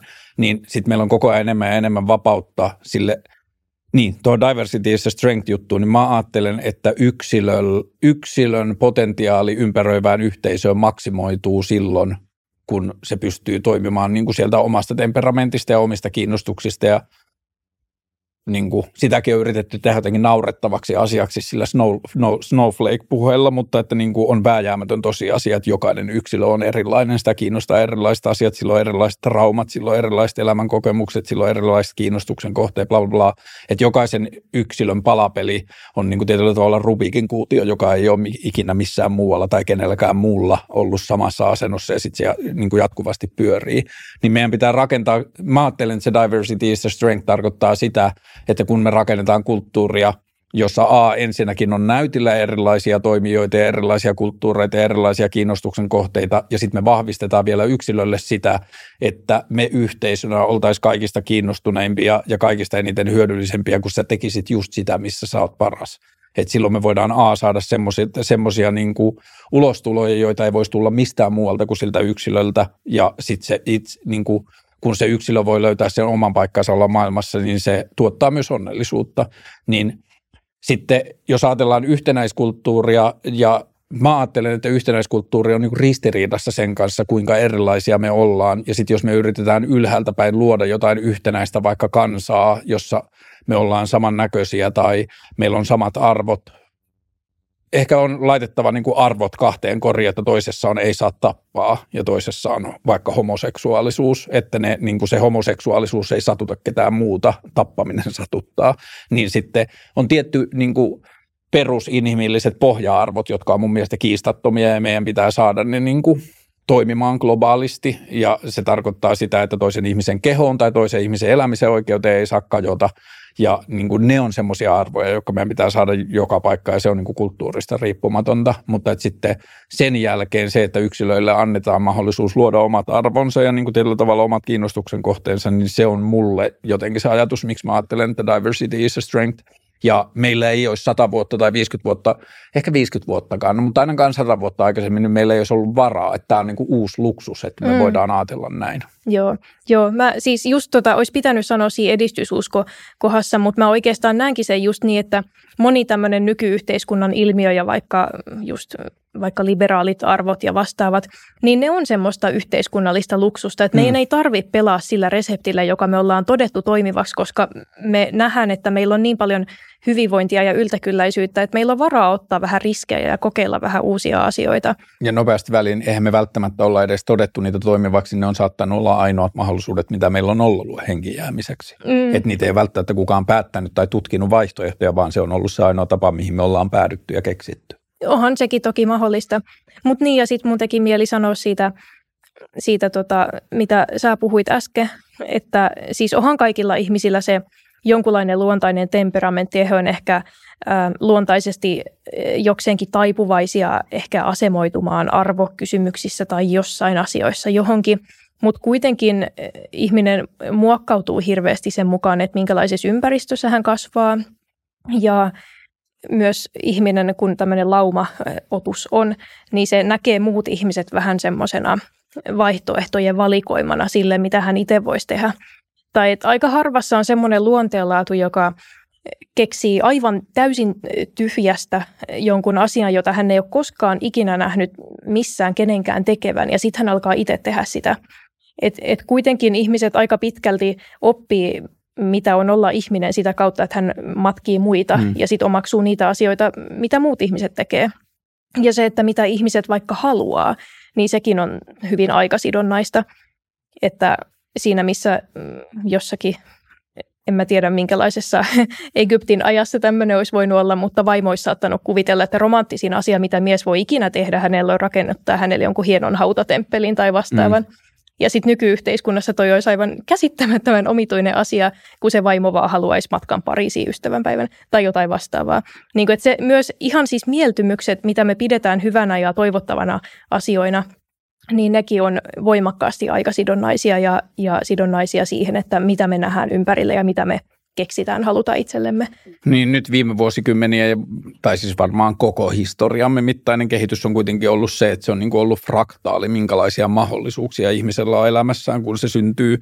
Ja tuosta on niin kuin hyvä esimerkki mun mielestä siitä, että mitä ihminen keksii haluta elämässään. Tulee paljon siitä, että mitä sen ympärillä annetaan järkeviksi vaihtoehdoiksi. Niin mä tiedän menestyviä lääkäreitä, jotka vihaa olla lääkäreitä, mutta ne on lääkäreitä siksi, että niiden vanhemmat on sanonut, että lääkäriksi tuleminen on kauneinta ja parasta, mitä nuori voi tehdä. Tai että sä teet meidät vanhemmat onnelliseksi sillä, että susta tulee lääkäri. Ja niin kuin, että se tietyllä tavalla miellyttämisen halu ja semmoisen niin kuin maallisten menestyksen mittarit tuottaa hirveästi pankkiireja ja lakimiehiä ja lääkäreitä ja opettajia ja niin kuin ihmisiä, jotka tekee semmoisia kunnillisia töitä, vaikka niin kuin ne ei ole ikinä ollut, se, niin kuin se ei ole varsinaisesti koskaan ollut niiden kiinnostuksen kohde. Mm. Ja se mä koen, että aiheuttaa myös tosi paljon kärsimystä ja niin kuin tietyllä tavalla tyytymättömyyttä elämää, että löytää itsensä korkealla tikkaissa, joita ei koskaan halunnut edes ka, niin kuin kiivetä. Ja tämä on mulle niin kuin yksi argumentti lisää siitä, että meidän niin kuin viesti tietyllä tavalla kasvaville, muuttuville nuorille on se, että kun nythän me sanotaan niin kuin jo yli ysiluokkalaisille, että sun pitää päättää, että otat sä niin kuin luonnontieteelliset asiat vai matemaattiset aiheet, niin kuin, että teinien pitää päättää, mitä ne haluaa elämässä ja mun mielestä se meidän viesti pitäisi olla, että sun tehtävä ei ole tietää, mitä sä haluat, sun tehtävä on löytää, mitä sä haluat. Ja tietyllä tavalla maailman pitäisi tehdä kaikkeensa siihen, että sillä ihmisellä tai nuorilla tai jollakin on turvallinen olo sen kanssa. Ja sitten poliitikot sanoo, että niin kuin, tai välillä on poliittista puhetta siitä, että välivuosia pitää hankaloittaa tai jotain välivuosista pitää rankaista, joka on mun mielestä järjetön ajatus, että miksi 18-vuotias, joka ei ole nähnyt vielä maailmaa tai vaihtoehtoja, niin miksi se voisi tietää, mitä se haluaa. Mm. Siis sinänsä mä näen, että asia on myös hyvin paljon noin, mutta sitten mä en ole ihan varma, että, että helpottaako se vaihtoehtojen paljous lopulta sitten sitä valinnan tekemistä. Ja, ja saako se aikaan suurempaa tyytyväisyyttä siitä valinnasta, johon on lopulta sitten päätynyt, koska näkee ne kaikki muut potentiaaliset polut, joita pitkin olisi voinut alkaa kulkea. Jotakin on mun mielestä tutkittu ainakin, ainakin no, en siis voi olla mu, muunkinlaisia tutkimuksia olemassa, mutta on ainakin yksi tutkimus, mistä on lukenut just se, että jos on vaikka ravintolasmenu ja sitten siinä on tota kaksi vaihtoehtoa, ja sä valitset niistä, niin sä oot herkemmin tyytyväinen kuin jos siellä on se 20. Tästähän mm. se sama liittyy intialaisiin sovittuihin avioliittoihin, että ne vanhempien määräämät avioliitot on keskimäärin onnellisempia kuin länsimaiset avioliitot, mutta sehän johtuu siitä, että ihminen niin kuin katsoo maailmaa siitä avaimen reiästä, minkä se näkee todelliseksi. Ja niin kuin vaikka lestadiolaiset parisuhteet Suomessa, niin eroamisprosentti on varmaan jotain alle viisi siinä, missä yhteiskunnassa on 50. Ja kyllä mä oon nähnyt paljon siellä onnellisia parisuhteita, niin kuin mä oon kuitenkin ollut mitä liian 20-vuotiaaksi asti mä oon ollut aika aktiivinen lestadiolaisessa yhteisössä ja tiennyt satoja ja satoja perheitä niin edelleen ja nähnyt hirveästi parisuhteita, niin mä en sano, etteikö siellä olisi hirveästi onnellisia parisuhteita, mutta ähm, jälleen kerran palaan taas siihen, että meidän ei ole pakko, me ollaan niin yltäkylläisessä maailmassa jo ja niin helpoksi rakennetussa maailmassa, että meidän ei tarvi miettiä enää maailmaa sen niin selviämislogiikan mukaan. Ja jos perheessä on 12 tai 15 tai 18 lasta, niin siinä tulee tietyt lainalaisuudet, että, niin kuin, että siinä selvitään. Ja silloin sille parisuhteelle esimerkiksi jää aika paljon kyseenalaista tai niin kuin sillä tavalla. Ja, ja jos ihminen kasvaa ympäristössä, jos sillä on 11 lasta ja puoliso, niin ei sillä välttämättä ole niin kuin esimerkiksi sitä ikkunaa, jossa se osaisi kaivata vaikka intohimoista parisuhdetta. Mutta että sitten jos se pystyy näkemään sen intohimoisen parisuhteen ja että mitä se antaa sille, että niin. silloin tietyllä tavalla vaikka mahdollisuus olla parisuhteessa, jossa se kohtaa toisen kanssa päivittää jotenkin niin kuin intohimoisesti ja romanttisesti, niin sitten se tietyllä tavalla se todellisuus onnellisista asioista laajenee. Tuosta parisuhteesta tuli mieleen, niin mitä te olette mieltä siitä, että onko sukupuoliroolit kehittynyt hyvään suuntaan? Mitä vapaammat ne on, niin sitä paremmin. Mä en usko, että se tekee ihmisiä onnelliseksi. Koska jos ottaa sukupuoliroolit pois ja laittaa miehet ja naiset kaikki semmoiseen samaan massaan, jota kohdellaan samalla tavalla, joka suoriutuu samoissa asioissa, jotka ikään kuin myös kilpailee samoissa asioissa, niin mä en usko, että se, se kohtaaminen on niin kuin ongelmaton. Ja esimerkiksi, no siis siinä on monia syitä, että minkä takia vaikka naiset ei ole historiallisesti kouluttautunut hirveästi, että jos esimerkiksi ö, perheen ja uran yhdistäminen ei ole ollut vaihtoehto, koska luotettavaa ehkäisyä ei ole, että se on sitten joko tai, mm. ja naiset on tupannut sen perheen valitsemaan, niin sitten tavallaan en tiedä, onko maksanut vaivaa sinänsä kouluttaa naisia tämmöisessä tilanteessa, jossa se ei kuitenkaan päätyisi työelämään. Et myös on niin kuin ihan tämmöisiä käytännön sanelemia, eikä ehkä niinkään ilkeyden tai sorron sanelemia syitä, että minkä takia vaikka naisia ei ole aina kauheasti koulutettu. Ja nyt sitten pöydät on kääntyneet ja naisia on su- käsittääkseni suurem, suurimmalla osalla aloista, vaikka yliopistossa, niin enemmän kuin miehiä. Mm. Ja naiset korkeakouluttautuu enemmän kuin miehet. Niin tota, sinänsä et, joo, että more power to you, mutta onko se tehnyt naisia onnelliseksi? Niin mä en, mä en menisi kyllä vannomaan.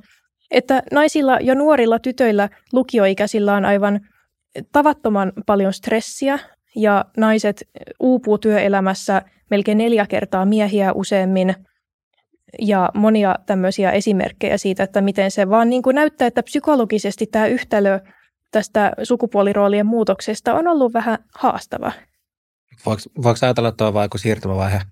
Mä en usko. Mä uskon, että se on ihan semmoinen temperamenttiasia, että jos ö, naisilla on keskimäärin vaikka miehen korkeampi neuroottisuus, eli alttius tuntea negatiivisia tunteita, ihan semmoinen fundamentaali temperamenttiasia, ja sitten myös korkeampi tunnollisuus ja korkeampi sovinnollisuus. Mutta eikö noi voi olla tuohon leviin liittyviä niin kuin tietyllä tavalla siirtymävaiheen asioita, että tollaiset vaikka neuroottiset piirteet on ollut naisille tärkeämpiä. Ja sitten se on mennyt niin kuin äiti-tytär-suhteissa tietyllä tavalla siirtynyt sukupolvien varrella. Ja sitten jos nyt katsotaan vaikka, että sata vuotta tästä eteenpäin naisten ei tarvitsisi huolehtia niin paljon siitä, että varastaako kotka lapseni, niin tietyllä tavalla onko mahdollista, että nähdään myös, että naisten ja miesten niin kuin tietyllä tavalla neuroottisuuden määrä tasottuu mä en näkisi tämmöistä todennäköisenä kehityskulkuna, koska me ollaan psykologisesti edelleen niitä metsästäjäkeräilijöitä. Et ehkä jos yhteiskunta jatkuu tämmöisenä modernina 200 000 vuotta, mitä mä en Mutta kyllä usko. Me eihän, niin. Niin kuin, e, niin kuin sanotaan vaikka, että mies, niin eihän se edelleen, tai niin kuin enää se ei nuku puristaen seivästä tai jotain kuvannollista mm. seivästä pelkään, että saveli, saveli hammastiikeri tulee tuohon niin siis tasa-arvon tavoitteisiin, niin mä en usko, että kenenkään tavoite, tai siis en mä tiedä, varmasti jonkun tavoite voi olla, mutta että jos mä ajattelen vaikka omaa, niin kuin sä puhuit tuosta kansallismielisyydestä, niin sä oot itse niin kuin henkilökohtaisesti, niin ehkä on helpompaa myös, että mä puhun tietyistä asioista henkilökohtaisina mm-hmm. asioina.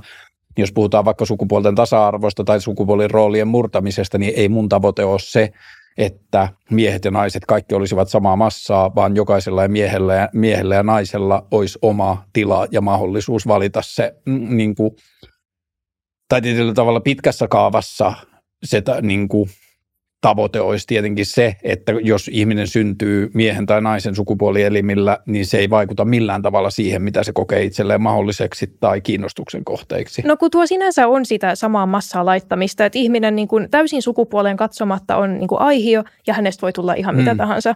Et sinänsä heitähän ei erotella siinä vaiheessa millään tavalla. Joo, mutta tavoite ei ole se, että niin kuin jotenkin päästäisiin miesten tai naisten piirteistä eroon tai miehissä tai naisissa ei olisi enää tilastollisia poikkeamia. Niin, niin siis, sori, mä en ymmärtänyt. Että jos vaikka sanotaan, niin kuin, että pidetään vaikka se naisten neuroottisuus sellaisena piirteenä, että se ei ole menossa mihinkään, niin täydellisessä tasa-arvossa miehet, tai mun täydellisessä tasa-arvossa saattaisi silti olla hirveästi ammatteja tai toimintoja tai psykologisia piirteitä, jotka edelleen olisi niin kuin sidoksissa sukupuolielimiin, mutta ne olisi niiden, tai niiden niin kuin sukupuoli-identiteettiin, mutta että se olisi – seurausta siitä, että ihmiset on löytänyt onnellisen paikkansa ja todennut, että haa, että mun onnellinen paikkahan oli tämmöinen aika vanhollinen naisen rooli tai vanhollinen mm. miehen rooli, mutta että se ei tulisi enää yhteisöstä ulkopuolelta odotuksena, että koska sä olet mies, sä oot tällainen. Mun henkilökohtainen kokemus sukupuolesta on ollut aina se, että kaikki puhe miehistä on tuntunut mulle vieraalta. Mä en ole tunnistanut itseäni sitten karjusta, joka pelastaa naisen palavasta talosta ja niin kuin rikkoo huvikseen kiviä ja niin kuin mulle aina sukupuoli on tuntunut siltä, että mulle poika on paljon lähempänä mun sukupuolta kuin mies. Ja sitten niin kuin miehenä oleminen näyttäytyy mun elämässä ihan tosi vähän ja sillä on tosi vähän merkitystä ja mä myös yritän sulkea tosi paljon asioita liittyen pukeutumiseen tai valintoihin tai kiinnostuksen kohteisiin tai mihin tahansa valintoja, mitä mä elämässä teen, niin mä tietoisesti yritän sulkea pois ne asiat, mitä mieheltä odotetaan. Hmm. Ja se tuntuu tuottavan mulle jatkuvasti onnellisuutta, että mä käytän helmiä tai mä pukeudun vaaleanpunaiseen, jota mun joku lapsuuden kylän miehet olisi niin kuin loiskinut pitkin korvia niin kuin hmm. vaan siitä ajatuksesta, että miksi mies tekee noin. Joo, et, että siis sehän on ilman muuta tosiasia, että saman sukupuolen sisällä voi olla paljonkin variaatioita. Että on ja ai- myös, että ne voi mennä limittäin, eikö niin?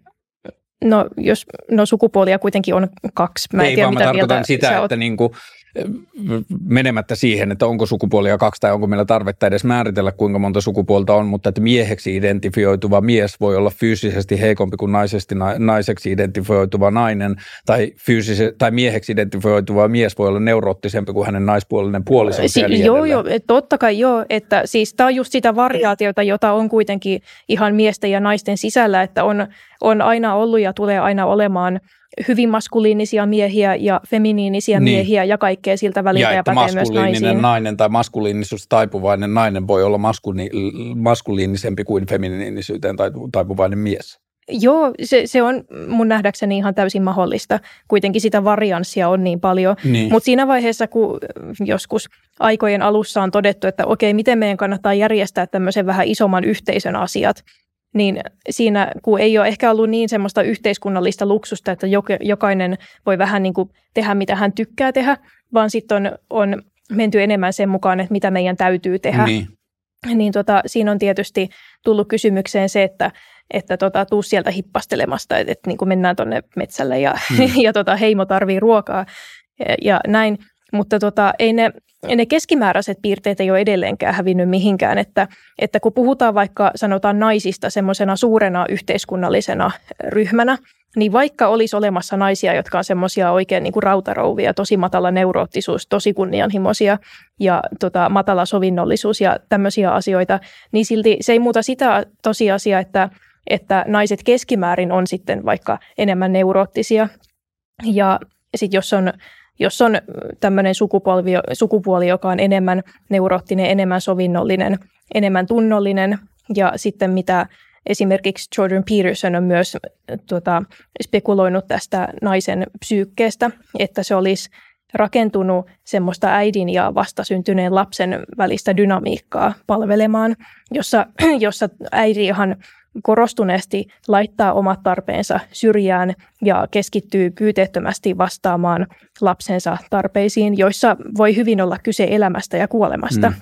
Niin sitten jos, jos niinku tämmöiselle olennolle sanoo, että hei, että niinku ole reilusti itsekäs, sun ei tarvi vastaanottaa näitä vastuita ja jotain tehtäviä, mitä sulta odotetaan, että niinku, silleen, sä voit kieltäytyä tuommoisista asioista.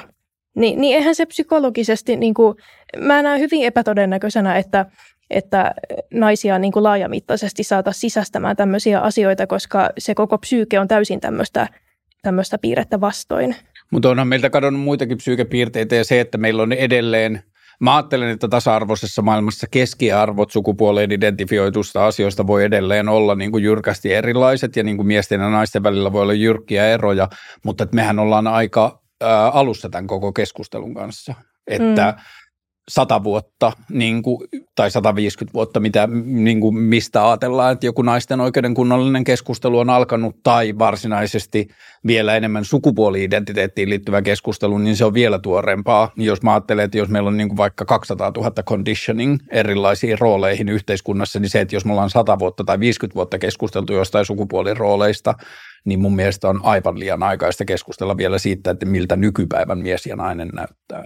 No niin, no kun se vähän niin kuin näyttää siltä, kun se näyttää. Ja tuota, mä en usko, että ihminen fundamentaalisti muuttuu ennen kuin sen NS-liskoaivot muuttuu, ja sitä mä en odottaisi tapahtuvaksi sataan tuhanteen vuoteen. Mutta siis tuohon on pakko heittää siis se, että jos on vapaa, täyd, jos ikään kuin olisi täydellinen vapaus valita, niin eikö silloin just kävisi niin, että ne, joilla on ne psyykkiset piirteet, ikään kuin sitä stereotyyppiä vastaavat, niin ne edelleen ikään kuin jatkaisi siinä. Ja sitten vaan ne, jotka on ikään aiemmin ollut ää, niin kuin yhteiskunnan näiden nimenomaan näiden rakenteiden takia jossain semmoisessa lokerossa tai muotissa, jossa ne he haluaisi, niin sitten he pystyy ikään kuin siirtymään johonkin toiseen toisen tyyppiseen ää, niin kuin elämisen tapaan. Näin mä just ajattelen. Mä ajattelen, että tällä hetkellä on vallalla, kun pendulum swings, kun asiat heilahtelee, niin tällä hetkellä on vallalla keskustelua, jossa myös kritisoidaan perinteisiä sukupuolirooleja. Ihan vaan, että tehdään se pointti selkeäksi, että sukupuoliroolit on haitallisia. Ja sitten puhutaan niin kuin pilkallisesti tai vähättelevästi perinteistä sukupuolirooleista, mutta just noin mä sen ajattelen, että täydellisessä sukupuoliroolien vapaudessa ihminen päätyy mihin tahansa ja meillä on edelleen niin kuin maskuliinisia könsikkäitä ja naisellisia naisia, jotka haluaa jäädä kotihoitamaan lapsia ja mitä ikinä, että se, mutta että se on vaan sitten niin kuin sisäsyntyinen maailma, joka mahdollistaa, jos, jos, niin kuin, jos olisi niin, että liskoaivo ei pysty muuttumaan, niin sitten se mahdollistaa sen. Ja 300 vuotta tai 500 vuotta tästä, kun me ollaan puhuttu tasa-arvosta järkevästi, niin meillä löytyisi niitä niin kuin, ihan samalla lailla niin kuin tietyllä tavalla ajattelevia ja temperamentiltaan toimivia naisia kuin 1800-luvulla, mutta se olisi itse löydetty tie, ei ulkopuolelta odotettu mm. tie. Mun mielestä semmoisen ajattelun piirissä, että, että naiset on vaikka painottuu voimakkaasti esimerkiksi hoiva-aloille johtuen jostain yhteiskunnan rakenteista ja sorrosta ja vastaavasta, niin se sisältää sen oletuksen, että jos yhteiskunta on mahdollisimman tämmöinen progressiivinen ja tasa-arvoinen, niin sitä enemmän naiset sitten kaikkoaisi tämmöisiltä aloilta ja sitä Mä en enemmän sitten... myöskään niin, että nykypäivän jakauma mm. johtuisi pelkästään siitä, mutta että on selkeää, että – ala-asteilaisille pojille puhutaan rekkakuskiammateista ja tytöille puhutaan terveydenhoitaja-ammateista. E, en tiedä kuinka paljon enää, mutta et silloin kun mä oon ollut lapsi, mutta siitä on jo vuosikymmeniä, mutta et silti niin kuin, että kyllähän meillä on ihan valtavasti nähtävissä kulttuurisia rakenteita, joissa ihmisiä niin kuin nudged in, niin kuin, että mm. niitä ohjataan tiettyihin suuntiin ja niiltä oletetaan pienille pojille annetaan paljon laajempi vapaus niin kuin reckless behavior tai semmoisessa niin rajussa käytöksessä kuin tytöille ja tytöiltä mm. odotetaan tiettyjä asioita, niin eihän se voi olla jättämättä jälkeä myös siihen valintoihin. Ja mä en usko, että siinä on kyse pelkästään liskoaivoista, vaan siinä kulttuuri esittää. Mm. Että ei ole mitään syytä, niin kuin nyt jo lukuisia kertoja osoitettu, että ei ole mitään naisen piirteissä, ei ole mitään sellaista, mikä tekisi hänestä huonomman lentokapteenin, mutta että meidän kulttuuri on vaan te, niin kuin esittänyt lentokapteenina oleva, olemisen niin kuin miehisenä ammattina. Ja mä uskon, että vaikka lentokapteenien sukupuolijakauma on sata vuotta tästä tosiaan, että no sitten ei varmaan kyllä ole lentokapteeneita kuin automaattilentokoneet, mutta joka tapauksessa vastaavissa tehtävissä olevien sukupuolijakauma voi edelleen olla painottunut, mutta ihan eri lailla kuin nykyään. Mm. Ja mulla tuli muutamakin asia tuosta mieleen, katsotaan vaan muistanko mä nyt kaikki.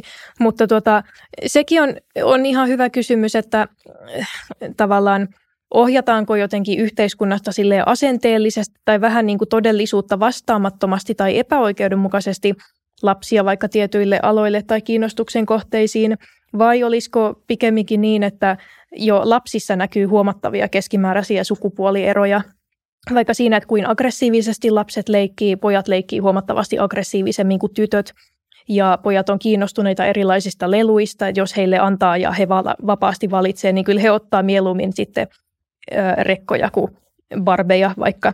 Ja jos he, heille tavallaan pakottaa sen NS-vastakkaisen sukupuolen lelun käteen, ei joka tapauksessa, mutta siis monissa tapauksissa, niin he alkaa leikkiä barbeilla sotaa ja sitten tyttölapset peittelee rekat nukkumaan johonkin Mutta sänkyyn. mulla on semmoinen käsitys, että toi on tietyllä tavalla olkiukko, että tasa-arvoa tai sukupuolista niin kulttuuria murtamaan pyrkevät ihmiset pakottaisivat poikalapsilleen barbieita. Et mun ö, alakerran naapurissa asuu semmoinen olisiko se nyt kuusivuotias niin kuin biologiselta sukupuoleltaan poika, joka on selkeästi nyt kolmen vuoden ajan niin kuin Mä en, näe, mä en vietä mitenkään super paljon niiden vanhempien kanssa aikaa, mutta mä näen niitä kuitenkin silleen pihalla ja keskustelen ja niin kuin, tai sillä tavalla, mutta niiden käytöksessä ei ole mitään osviittaa siitä, että ne tuuppaisi tai niin kuin olettaisi lapsiltaan yhtään mitään, niistä näkyy vaan se, että niitä ei kiinnosta, minkälaisiin sukupuoli-identiteetteihin tai sukupuolisiin suuntauksiin niiden lapset menee, mutta tämä mun, ei se ole edes kuusivuotias, se on varmaan viisivuotias se mun halakerran naapuri, mutta se pukeutuu nyt pääasiassa mekkoihin ja niin kuin, mä näen vaan siinä tosi paljon onnellisuutta sen lapsen kasvamisessa, että sillä ei ole ympärillä ketään, joka sanoisi, että siinä on jotakin outoa. Ja se on mun mielestä se tasa-arvon pointti että se lapsi voi itse mennä niitä omia kiinnostuksen kohteitaan. Ja kyllä mä muistan, että niin kuin omassa lapsuudessa on ollut niitä juttuja, että ne on ollut niin kuin pieniä puolikkaita lauseita tai niin semmoisia vihjeitä siitä, että noi ei ole poikien juttuja tai niin kuin, ja varsinkin koulussa, miten omat luokkakaverit suhtautu siihen, että mä pukeudun johonkin kukkakuvioisiin housuihin tai muuta, niin miten niiden käytöksessä tai suhtautumisessa niihin mun kukkahousuihin näkyy se, että minkälaista maailmasta ne tulee. Mm. Ja että tämä on nyt niin kuin tämä kulttuurin muutos tuottaa kärjestynyttä keskustelua ja sitten se synnyttää kärjestynyttä vastakeskustelua. Ja niin kuin esimerkiksi sukupuolikonservatiivisessa keskustelussa mä näen tosi paljon sitä, että lapsille pakotettaisiin jotenkin sukupuolineutraaleja arvoja, kun se pointti on se, että lapsille ei pakoteta sukupuoli niin konservatiivisia arvoja. Hmm. Joo, joo, kyllä mä hiffaan ton. Ja tuota, se, mitä mäkin puhuin tuossa, niin sehän oli keskimääräisyyksistä. Ja keskimääräisyyksien sisälle ihan määritelmällisesti sisältyy sisäistä varianssia, jonka piiriin nimenomaan kuuluu tämä alakerran tuota, lapsi – ja mäkin olin itse asiassa hyvin poikamainen tyttö, josta kasvoi varsin naisellinen nainen. Ja on siis paljon varianssia yksilöiden hmm. välillä, mutta silti ne keskiarvot voi olla jotakin. Ja sitten mun mielestä ne keskiarvot ei ole enää mitään muuta kuin tilastotiedettä sitten täydellisessä maailmassa, että sitten huomataan, että niin kuin miehiksi identifioituvat tekee tällaisia asioita ja naisiksi identifioituvat tekee tällaisia asioita, mutta ne ei olisi enää oletuksia, että se on niin kuin jälkianalyysiä, ei projisointia. Hmm. Joo, ja sitten mulla oli vielä pari pointtia Joo, asioista. Anteeksi. Joo, ei mitään. Kiva, että keskustelu. niin, että tota, sitten se, että, miten mä tämän muotoilisin, se ajatus tangentti, jolle mä lähin, että, että tota, jos, jos jossain yhteyksissä esitetään semmoisia ajatuksia, että, että vaikka just naiset olisi painottuneita hoiva-alalle jonkunlaisen niin kuin pakotuksen tai sorron ö, seurauksena, niin sittenhän siitä voisi voisi päätellä, että kun yhteiskunta vapautuu ja kenenkin on sitten mahdollista valita ihan kuinka he tykkää, niin sitten, että naiset kaikkoaisi sieltä hoiva-alalta ja päätyisi sitten, no ehkä tasapuolisemmin kaikenlaisille aloille, mutta kun tätä ei olla oikeastaan sitten tavattu yhteiskunnissa, että se on päinvastoin niin, että mitä tasa-arvoisempi yhteiskunta on, niin sitä vahvemmin eri ammatit sukupuolisegregoituu. Eli se vaikuttaa siltä, että ihmisillä on kuitenkin keskimäärin huomattavasti semmoista luontaista temperamenttia, joka on sitten sidoksissa paljon siihen sukupuoleen, että, että mihin he valitsevat painottua vaikka ammatinvalinnassa. Ja sitten sekin, että, että tota, oli puhetta just tästä valinnanvapaudesta ja siitä, että joku nainen voi haluta olla kotiäiti tai sitten hän voi haluta olla vaikka hävittäjälentäjä tai ihan sama, niin, niin tota, kuitenkin siinä tilanteessa, kun jostakin tulee yhteiskunnallista valtavirtaa, vaikka sanotaan naisten työssäkäynnistä niin laajamittaisesti kuin se nykyään on ihan semmoisessa palkkatyössä, mikä on varsin uusi juttu. No toki voisi sanoa, että se, että ylipäätään että ihmiset käy palkkatyössä on vähän uusi juttu, mm. mutta siis kuitenkin, niin tuota, ö, sitten jos, jos tarpeeksi moni tai, tai suuri osa naisista alkaa käydä palkkatöissä, niin sitten kuitenkin hyödykkeiden hinnat se hilaa semmoiselle tasolle, että se ottaa huomioon sen, että okei, ihmisillä onkin yhtäkkiä näin paljon varallisuutta käytettävissä ja heillä on näin paljon ostovoimaa, niin sitten se tilanne kyllä menee siihen, että jos haluaa semmoisen säällisen elintason perheelleen, niin siihen tarvii kahden aikuisen tulot. Ja sitten tämä valinnanvapaus, jota feminismi on huomattavasti kaupitellut, niin sitten se, se ei enää pidä piirissään sitä, että joku voisi olla kotiäiti. Se ei ole realistisesti Mut mahdollista. Mutta sitten jos se keskustelu pääsee tarpeeksi pitkälle, niin sitten mä uskon, että sitten feministiset arvot lähtee hakemaan sitä, että – niin kuin, että jos yhteiskunta näkee hyväksi asioiksi, asiaksi sen, että jos joku haluaa jäädä lasten kanssa kotiin, niin silloin on mahdollisuus siihen, niin sitten mä toivon, että feministinen keskustelu menee myös siihen, että se keskustelee siitä, että, onko, että mitä me tar- minkälaisia tukia me tarvitaan taloudellisesti siihen, että joku voi jäädä kotiin. Ja mä ajattelen, että siihen tulee se kiva asteriski, joka näyttää vahvistuvan koko ajan, että se ei ota kantaa sukupuoleen, että on myös mieheksi identifioituvia, jotka jää lastensa kanssa kotiin melkein suoraan siitä. Ja mm. niin kuin, esimerkiksi joku amerikkalainen synnytyskulttuurihan on ihan niin kuin käytännöllisesti katsoen sairas, että äidit on vaikka kuukauden äitiyslomalle ja sitten ura ei kestä sitä, että ollaan pidempään ja mennään takaisin, mutta että mm. mun mielestä se on hyvä ja tervetullut kehitys, että sitten siinä vaiheessa, kun se äiti kokee, että se on niin kuin – saanut palautua synnytyksestä ja tehdä mitä sen niin kuin keho ja mieli siihen liittyen vaatii, niin sitten yhteiskunta ei ota enää kantaa siihen, että kuka sukupuoli tai mikä sukupuoli sinne niin kuin lapsen kanssa jää kotiin tai miten muuten se asia järjestetään. Mutta että jos se, että tulevaisuudessa niin, kuin niin iso osa aikuisväestöstä olisi töissä, että tietyllä tavalla hinnat nousisi niin paljon, että kotiin jääminen ei olisi enää taloudellisesti mahdollista, niin sittenhän se on niin kuin muuttuneen maailman vastine sille, että aikaisemmin äiti ei ole voinut mennä töihin, koska sen kukaan ei olisi hoitanut enää lapsia. Että se on tietyllä tavalla maailmanmuutoksen, niin kuin maailmanmuutokseen liittyviä asioita, että jos suuri osa naisista haluaa käydä töissä, niin sitten maailma menee siihen suuntaan, että voi mutta että sitten taas musta tuntuu, että kun meillä on niin rajattomat rikkaudet ja niin kuin vauraudet tänä päivänä, että, niin kuin, että meillä on ihan varmasti mahdollisuus antaa myös sille, niin kuin, jos me koetaan se yhteiskunnallisesti hyödylliseksi, niin meillä on myös varaa mahdollistaa se, että jos joku haluaa jäädä lasten kanssa kotiin. Niin, no kun toikin on vähän semmoinen kolikko, jolla on kääntöpuoli, että se, että jotain jotain vaikka saa tehdä, niin se menee herkästi siihen, että on myös pakko tehdä. Vähän niin kuin just tämä naiset ja työssäkäynti että jo niin kuin saa käydä töissä ja siis se tarkoittaa asioita naisten itsenäisyyden ja, ja niin raha-asioiden ja tämmöisten kannalta – mutta myös sitten sitä, että siellä töissä on käytännössä pakko käydä, jos haluaa vaikka perheelleen säällisen Mä elintason. kyllä tyyli ja... puolen pitää valita se vapaaehtoisesti, että se kotona menee, kotiin jääminen kävisi taloudellisesti mahdottomaksi, että se ei voi olla niin pelkästään pakottamista, että siinä täytyy olla myös niin iso latautunut kulttuuri siihen, että mä haluan käydä aikuisten työpaikassa ja mä haluan, että mulla on omat rahat ja oma mm. maailma. Niin, ja, ja sitten toisaalta myös niin päin, että jos jotain ei saa tehdä, niin se myös tarkoittaa sitä, että ei tarvitse tehdä. Vähän niin kuin, että no siitä voi olla montaa mieltä, että onko se ollut vaikka hyvä tapa järjestää asiat, että naiset ei käytännössä saa opiskella tai käydä töissä. Mutta samanaikaisesti se toisaalta tarkoitti sitä, että näitä asioita ei tarvitse tehdä. Kukaan ei odota niitä naisilta ja ei ole niitä paineita, jotka naisten päälle kasaantuu sitten näistä asioista. Koska naisten onnellisuus on kuitenkin laskenut toisen maailmansodan jälkeen jokainen vuosikymmen. Mutta eikö miesten myös? Mä en itse asiassa muista, että onko se laskenut yhtä paljon, mutta mä, mä muistelen, että se on laskenut naisilla kyllä enemmän. Mikä olisi sinänsä ihan linjassa sen neuroottisuuden kanssa, että naiset reagoi voimakkaammin erilaisiin niin, yhteiskunnallisiin. Pitääkö toi muka paikkansa, tai muistatko yhtään mistä tutkimuksista noin on? En valitettavasti. Jos noin on, niin sitten musta tuntuu, että se tekee myös järkeä siihen, että naisilla on ollut myös enemmän tilaa ja mahdollisuutta miettiä omaa onnellisuuttaan. Sekin voi toki että olla jos ennen toista maailmansotaa, niin sitten siinä ei ole niin kerännyt paljon miettimään, että kun lehmä pisää lypsää, niin ei ole kerennyt miettimään, että olenko onnellinen. Että tä, tässäkin musta tuntuu, että tässä puhutaan heiluriliikkeistä, hmm. jos näin on. Niin, tuossa on just se, että diagno, diagnosoidut tapaukset versus oikeat tapaukset, koska nykyään niin. tunnistetaan ongelmia niin. myös. Niin tämä on siis muissakin kysymyksissä semmoinen tilastollinen tavallaan juttu, mikä pitää ottaa huomioon. Niin.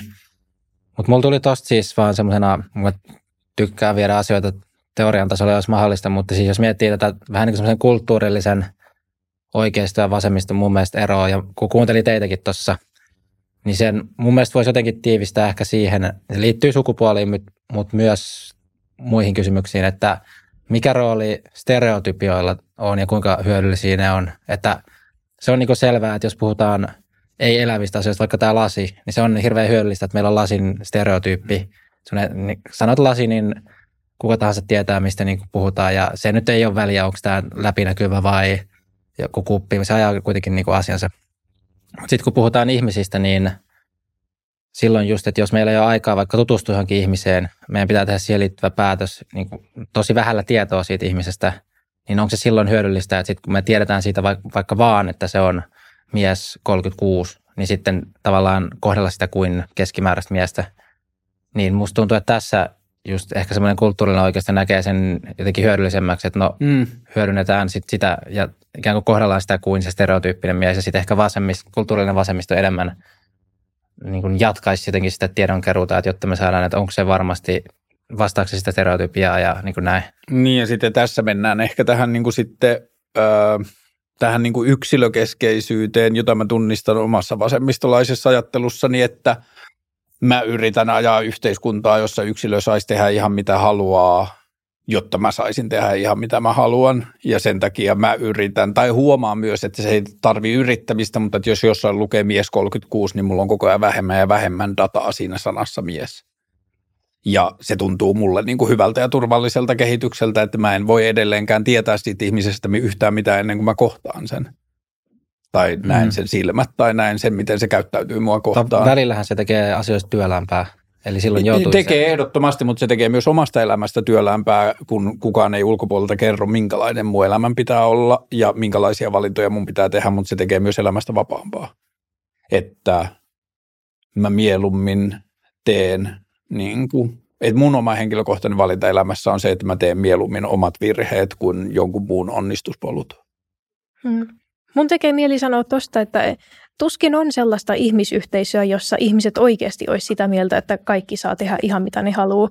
Koska se myös tarkoittaisi sitä, että ne tulisi tekemään virheitä ja, ja erilaisia vähän niin kuin haasteellisia huonoja asioita – ja kuitenkin, jos ihmiset edes semmoisella perustasolla välittää kanssa ihmisestä, niin ne haluaisi välttää sen, että toinen ihminen Mutta tekee nehän jotain. ei tarvi olla toisiaan poissulkevia, että ihminen saa tehdä mitä haluaa ja että se satuttaa muita ihmisiä. Ihminen, joka haluaa tehdä mitä haluaa, niin sehän voi sisältää mukaansa sen säännön, kunhan se ei satuta muita ihmisiä.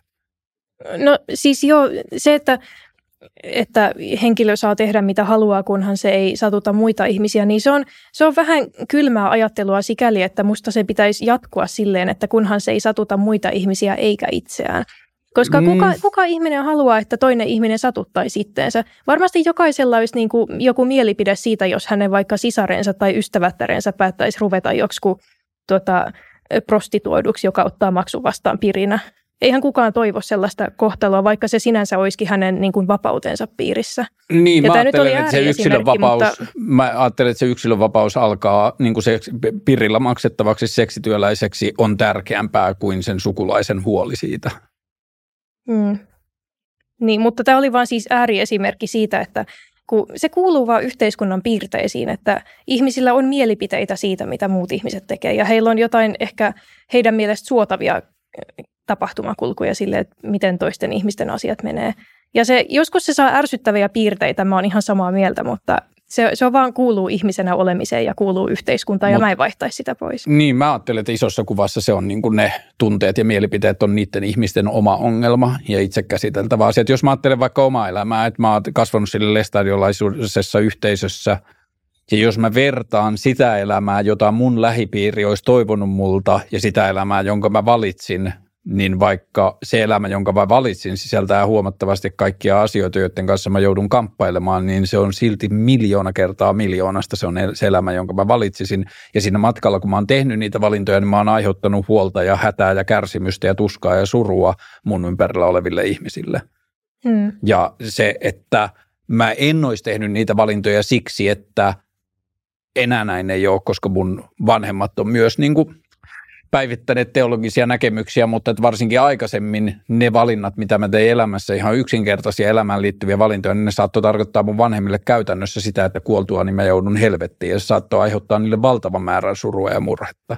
Ja tietyllä tavalla konservatiivisessa ajattelussa niin se niiden suru ja murhe on presiis sitä, mitä tietyllä tavalla siinä niin kuin jotenkin yhteisökontrollissa ajatellaan, että Mä tiedän yhden lestadiolaisen perheen mun synnynkaupungista, jonka lapsi kuoli 20-vuotiaana, 19-vuotiaana tehdasonnettomuudessa.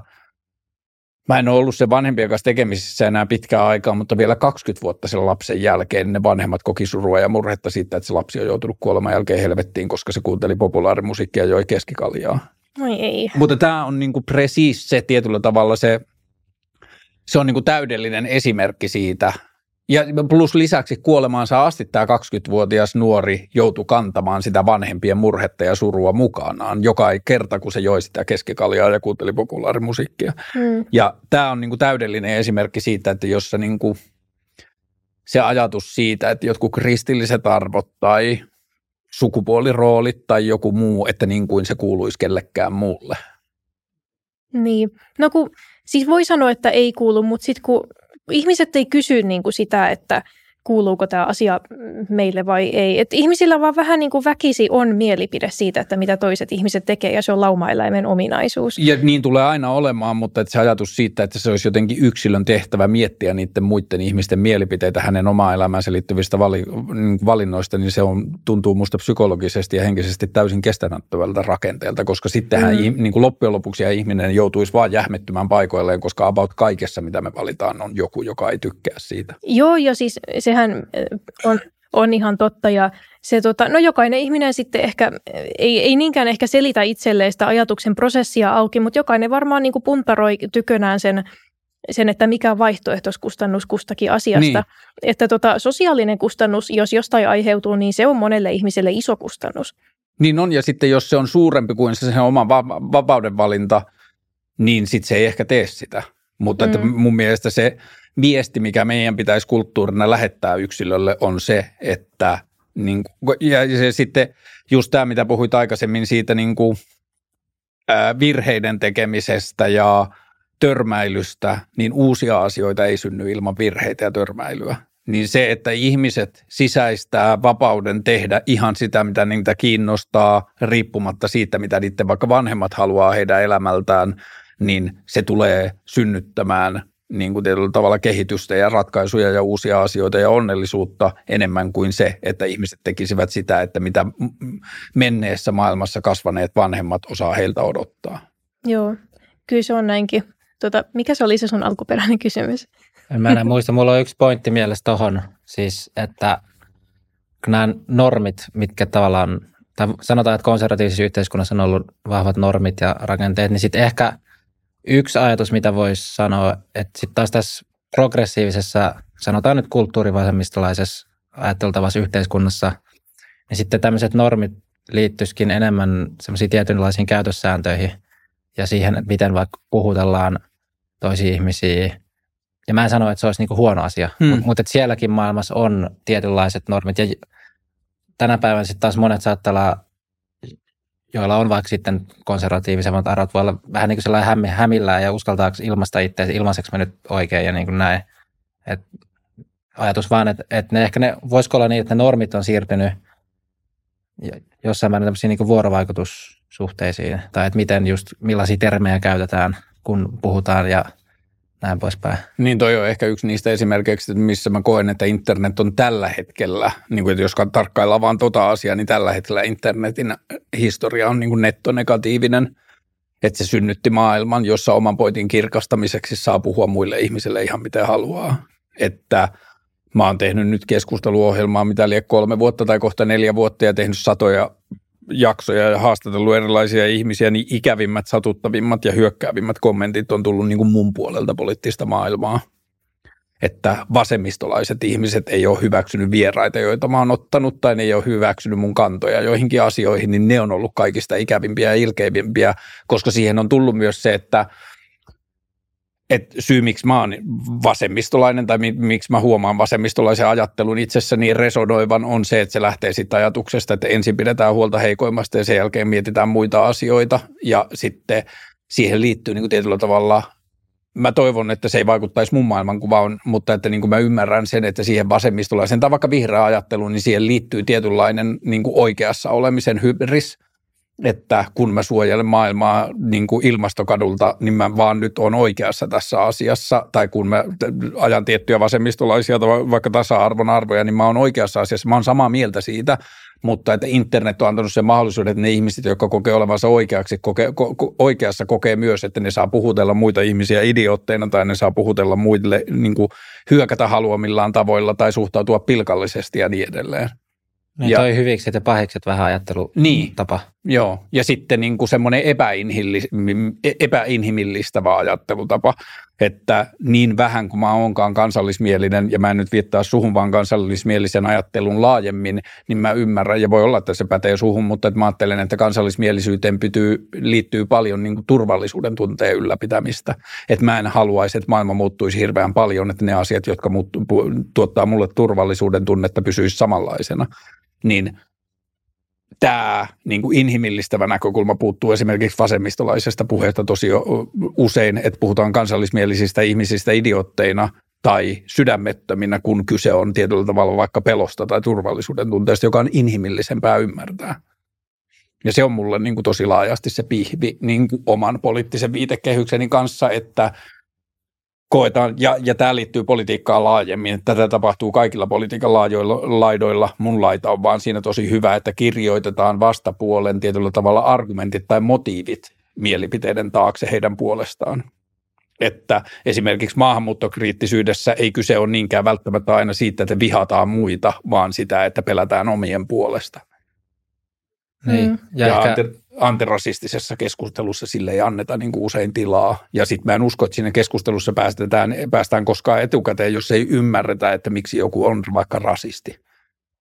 Ja, ja onko siinä sitten se, mä mietin, tuommoiset vähän niin kuin kielipelit, että se kielenkäyttö ja muu, että sitten ei voi vasemmistolaisessa ajattelussa et voi erotella ihmisiä taustan mukaan tai minkään tuommoisen, niin sitten esimerkiksi se, että sä osaat käyttää vaikka oikein termistöä, niin siitä on tullut semmoinen yksi keino tunnistaa vaikka internetissä, että No se on yksi taso. Se on yksi taso mielestä, että se ei päde kaikkeen vasemmistolaisen ajatteluun, että olemassa niin kuin tietyllä tavalla vasemmist, vasemmistolainen sivistyneistö, tai varsinkin mikä näkyy feminismissä tosi paljon, niin kuin uuden kolmannen sukupolven feminismissä, että feminismistä tuli semmoinen, että sun pitää lukea kymmenen kirjaa ennen kuin sä voit osallistua siihen keskusteluun, että sä ymmärrät terminologian, ja siitä tuli niin kuin uusi identiteettipoliittinen kysymys.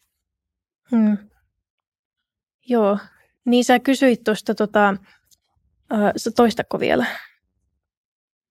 Sä, Muistaakseni mitä sä ää, Jos sulla on ajatuksia, anna tulla vaan. Ei, mulla oikeastaan kysy, kysymykset on aika lailla tyhjennetty tästä tämän jakson osalta jo, mutta voitaisiin itse asiassa muutenkin, niin jos on vielä ajatuksia, niin heittäkää ihmeessä ilmoille, mutta sillä vähän kohti viimeisiä puheenvuoroja kohta. Joo, joo, no ainakin siis tähän liittyen, mitä sä sanoit, niin, niin tota, mä myös kyllä tunnistan sen saman ilmiön, että jotenkin ö, vasemmalla monesti ollaan sillä tavalla jotenkin aggressiivisempia ehkä sen oman asian ajamisessa ja mä oon miettinyt, että mistä se johtuu psykologisesti, koska myös mitä nähdään kautta läntisen yhteiskunnan tai yhteiskuntien on semmoinen vasemmistolaisten arvojen voittokulku, että sehän menee koko ajan siihen suuntaan ja se on hyvin harvoin ottanut mitään askelia taaksepäin.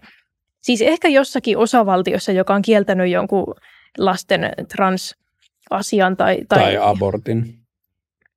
No esimerkiksi, no sielläkin se, se saattoi myös johtua siitä, että se annettiin osavaltioiden päätettäväksi, mm. mutta mut siis no joo, näitä esimerkkejä joitakin, mutta se laaja kuva on se, että se on mennyt hyvin paljon sinne vasemmistolaiseen suuntaan.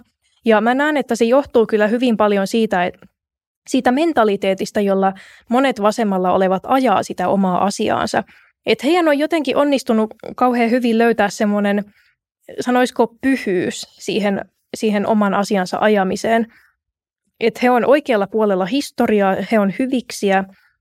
Ja sen sijaan, että just suhtauduttaisiin edes pienellä myötätunnolla ja, ja semmoisella benefit of the doubt sitten ideologiseen oppositioon ja ajateltaisiin, että no he ei vaan tiedä, ehkä niin kuin he, he haluavat turvallisuuden tunnetta tai ehkä he on vaan saanut virheellistä tietoa, ehkä he on väärässä. Niin mä en näe ehkä niin paljon tämmöistä ajattelua tai viestintää, vaan mä näen semmoista hyvin voimakasta moraalista tuomitsemista – joka näyttää siltä, että, että ideologinen oppositio olisi väistämättä paha. Ja riippumatta siitä, että, että onko siinä niin kuin totuuspohjaa vai ei, mutta sehän antaa, antaa sitten, no tässä tapauksessa vaikka vasemmistolaiselle hyvin voimakkaan semmoisen sisäisen tunteen siitä, että he tekee oikein. Heillä on, heillä on tota moraalipuolellaan, he tekee oikeita asioita oikealla puolella historiaa – ja sitten heistä tulee semmoisia aivan niin kuin säälimättömiä ja väsymättömiä aatteen sotureita, joka johtaa just siihen voittokulkuun, jonka vasemmistolaiset arvot on saanut kokeilla kautta läntisten yhteiskuntien.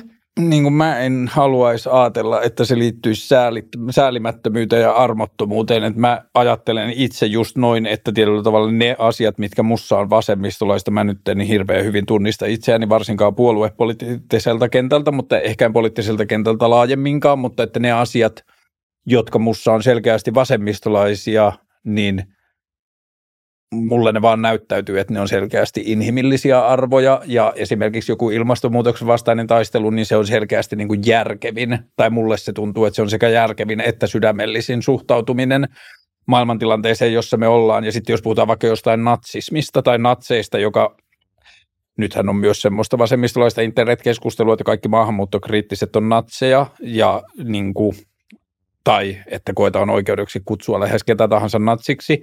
Mutta että jos puhutaan esimerkiksi vaikka semmoisesta niin muukalaisvihamielisyydestä tai rotuoppiajatuksista tai niin kuin na- natsismista tai puhtaaseen natsismiin liittyvistä asioista, niin musta se on vaan niin kuin itsestään selvä asia, että joku toinen ajattelee, että joku ihminen on tärkeämpi tai arvokkaampi siksi, että se kuuluu johonkin tiettyyn etniseen viiteryhmään, niin se on mun mielestä niin kuin puhtaasti paha ja väärä ajatus, mutta että se, että se olisi pahuudesta syntyvä ajatus, niin mä en enää usko siihen. Mm. Et mä oon tehnyt semmoisen oman version, kun on se klassinen niin kuin tämmöinen punkkarihihamerkki, jossa henkilö laittaa hakaristin roskiin, niin sitten mä oon tehnyt sit oman version, jossa on niin kuin sen roskiksen tilalla on se vanha kreikkalainen psykologian symboli. Ja se on niin kuin mulle paljon tärkeämpi lähestyminen siitä. Ja niin kuin musta tuntuu pahalta, kun jengi kulkee tuolla niin kuin natsit vittuun kylttien kanssa. Mun mielestä siinä pitäisi lukea natsismi vittuun tai että natseista sanotaan tiettyjä asioita tai rasisteista sanotaan tiettyjä asioita, kun mun mielestä ne samat asiat pitäisi sanoa rasismista. Että rasistien, niin kuin, että mä välillä haluaisin ottaa jonkun niin kuin itseni kanssa isossa kuvassa samalla lailla ajattelevan, mutta internetissä ihan eri lailla toimivan ihmisen niin kuin kohtaamaan sen natsin tai sen umpirasistin, joka tulee pikkukylästä, jolla on ollut väkivaltainen isä, joka on kertonut joka päivä, että ulkomaalaiset tulee vie meidän työt ja hakannut sen lapsensa sen jälkeen ja on ollut alkoholi- ja päihdeongelmat ja se on kasvanut siinä ympäristössä.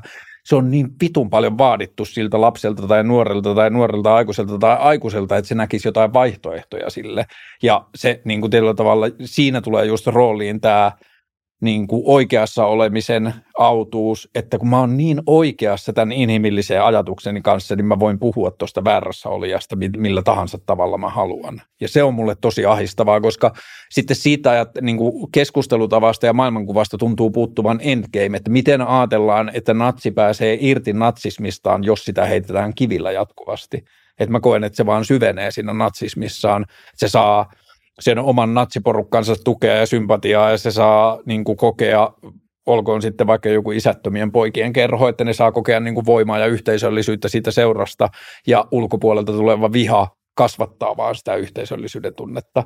Ja tämä on mulle niin kuin se asia, joka laajemminkin politiikassa ahistaa mua kaikista eniten, että se niin kuin, tietyllä tavalla se niin kuin, aikajana on niin lyhyt, että on tärkeää, että mä voitan tänään eikä ole kysymystä siitä, että miten tämä tilanne on parempi sadan vuoden päästä tai kymmenen vuoden päästä tai viiden vuoden päästä. Joo, ei sitä tupata katsomaan tuolla aikajänteellä. Ja siis sinänsä on ihan hyvin mahdollista, että semmoinen hyvin aggressiivinen kielenkäyttö kaikkia heitä kohtaan, jotka on suunnilleen demareista oikealla. Että no se nyt oli vähän kärjistys, mutta... Ja ei, mutta et, se on ihan validi pointti. Kyllä mä tiedän ihmisiä, joille kaikki demarista oikealle on natseja. Ja rasisteja. Niin. Joo, että tota, niin kyllähän se, se saattaa saada ihmiset vaan suhtautumaan aivan silleen naureskellen – tämmöiseen palautteeseen, että, että joopa joo ja eipä niin kuin teikäläisen hyväksynnän saaminen kiinnosta tyyppisesti ja, ja sitten vaan niin kuin etäännyttää näitä yhteiskunnan tavallaan aatteellisia leirejä toisistaan, mutta kyllä siis siinä vaiheessa, jos, jos vasemmistolla on niin suvereenisti yhteiskunnan ilmatila hallussa kuin sillä on nykyään, niin ihmisillä, jotka, jotka on vähänkään konformistisia – ja joilla on ihan vaikka intressi ö, olla ottamatta sosiaalisia kustannuksia jostain omasta niin kuin poliittisesta tai aatteellisesta toiminnasta, niin ei heistä välttämättä tule vasemmistolaisia, mutta heistä tulee hyvin vaitonaisia oikeistolaisia. Hmm.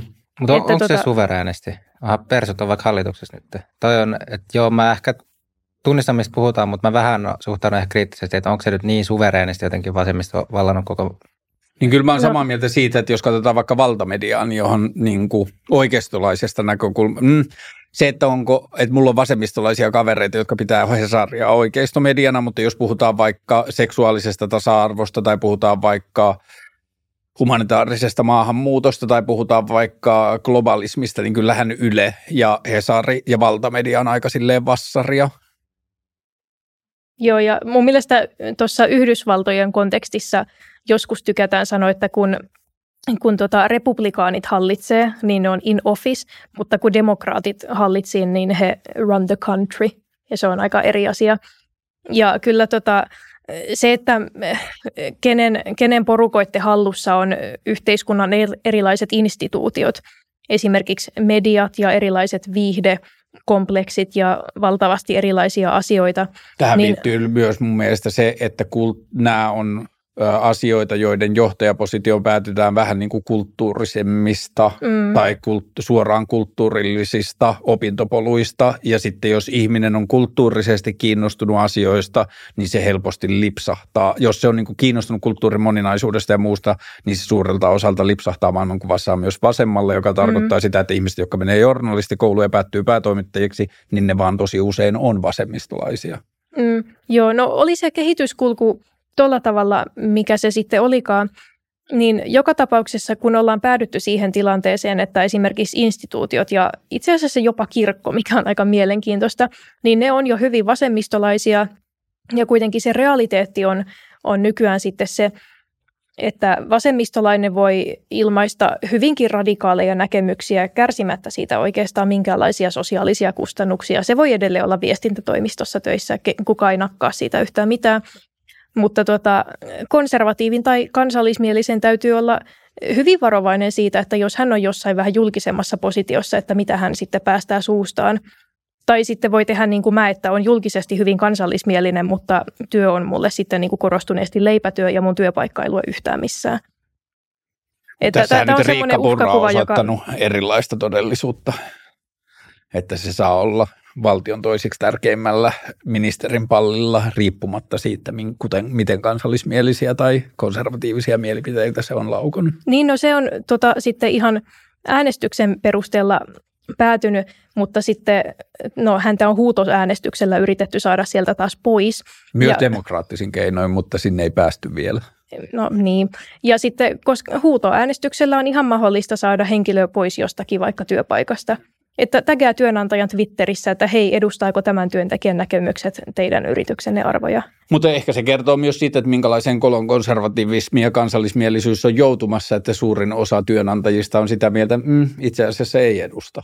Että vaikka perussuomalaiset on toisiksi suurin puolue, se on silti vain 20 prosenttia, se on silti vaan, tai äänestäneistä 20 prosenttia, se on silti vain 630 000 ihmistä, 5,5 miljoonaa ihmisiä ja niin kansallismielisiä tai että jos sulla on kovinkaan kansallismieliset tai kovinkaan konservatiiviset arvot, niin jopa kokoomuksen niin kuin äänestäminen alkaa mennä tänä päivänä vähän hankalaksi, kun nekin on ihan hippejä, niin tietyllä tavalla se on niin pieni osa yhteiskuntaa, että perussuomalaisilla tai kansallismielisillä tai konservatiiveilla on koko ajan vähemmän ja vähemmän työkaluja sanoa, että meitä kohdellaan väärin, kun se alkaa näyttää siltä, että yhteiskunta menee sinne suuntaan, että ne ei ole vain enää hyväksyttäviä ajatuksia. Niin ja se, että yhteiskunta menee siihen suuntaan, niin mun mielestä se on ihan selvä osoitus juuri tästä vasemmistolaisuuden voittokulusta läpi läntisten yhteiskuntien ja niiden instituutioiden. Ja se on mielenkiintoista, että miten tähän tilanteeseen ollaan päädytty ja mä, mä en usko, että sillä on vähiten tekemistä – sen kanssa, että minkälaisia vaikka sitten siellä ihmiset on enemmän niin kuin psykologisesti ja miten he löytää sitten vaikka semmoista moraalista oikeutusta ja pontta sille omalle aktivismilleen. Semmoista, mitä konservatiivien on huomattava vaikea löytää mutta aletaanko tässä päästä siihen, että olisi ollut kaikista, kaikille helpompaa, kuin olisi alusta asti myönnetty, että vasemmisto oikeassa? Jos tämä on kaikkea tätä showta tässä vähissä. siis to, se vasemmisto, ehkä se, nämä termit välillä hämää, koska ei sitten taas, mun mielestä se hegemonia, joo se on niin kulttuurivasemmistolaisia, mutta ei se nyt hirveän talousvasemmistolaista mm, Ei. Että me just, yksi meidän kommentoija sanoi mun mielestä hyvin, että se on vähän semmoista niin kuin kirsipiha vasemmistoa, tai siis semmoista niin kuin liberaalia, mutta taloudessa, talouspoliittisesti ei nyt niinku hirveän mitenkään vasemmalla, mutta ei toisaalta niin oikeallakaan, mm. vaan semmoista niinku liberaalia, sitten omaksuttu kulttuurista arvot ja just suuryritykset on oma, omaksunut tässä äänenlaustusviestinnässä heidän vahvasti nämä kaikki ECGS ja kaikki tämmöiset LGBTQ mm. Niin ne on, ne on tavallaan, se on ehkä se hegemonia, jaatte se tämän käsityksen, että siinä on niin kuin vasemmistolaista arvoa, mutta sitten talou, talouspoliittisesti ehkä on vaikea sanoa, että se nyt ainakaan hirveän mikään niin kuin vasemmistolainen välttämättä Niin tietyllä olisi. tavallahan kansallismielinen oikeisto on ehkä tehnyt sen, että se on puhunut kaikista liberta- liberaaleista arvoista vihervasemmistolaisina arvoina ja tehnyt siitä niin kuin vasemmistolaisena asian ja nyt RKP, kokoomus, keskusta osallistuu Prideen, jos saa ja tietyllä tavalla niin kuin edistää ja niin kuin tanssahtelee vihervasemmistolaisia arvoja ja se koko vihervasemmistolaisuus-sana on edelleen semmoisen niin pilkkakirveenä, mutta silloin koko ajan vähemmän ja vähemmän niin kuin todellisuuden kanssa tekemistä. Joo, kyllähän yrityksillä on varmasti intressi tuota, kannattaa tämmöisiä LGBTQ-hommia, koska kuten mä tuossa kuvailin, niin, niin kollektiivisesti se semmoinen kulttuurivasemmisto saattaa olla hyvin aggressiivinen toimija – ja yhteiskunta myös polarisoituu koko aika enemmän, joka on mun mielestä todella huolestuttavaa kehitystä. Ja sitten se alkaa mennä jo siihen, että jos joku, joku yritys ei sateenkaari liputa kesäkuussa, niin sitten ollaan, että, että minkä takia ei, että eikö se kunnioita ihmisoikeuksia.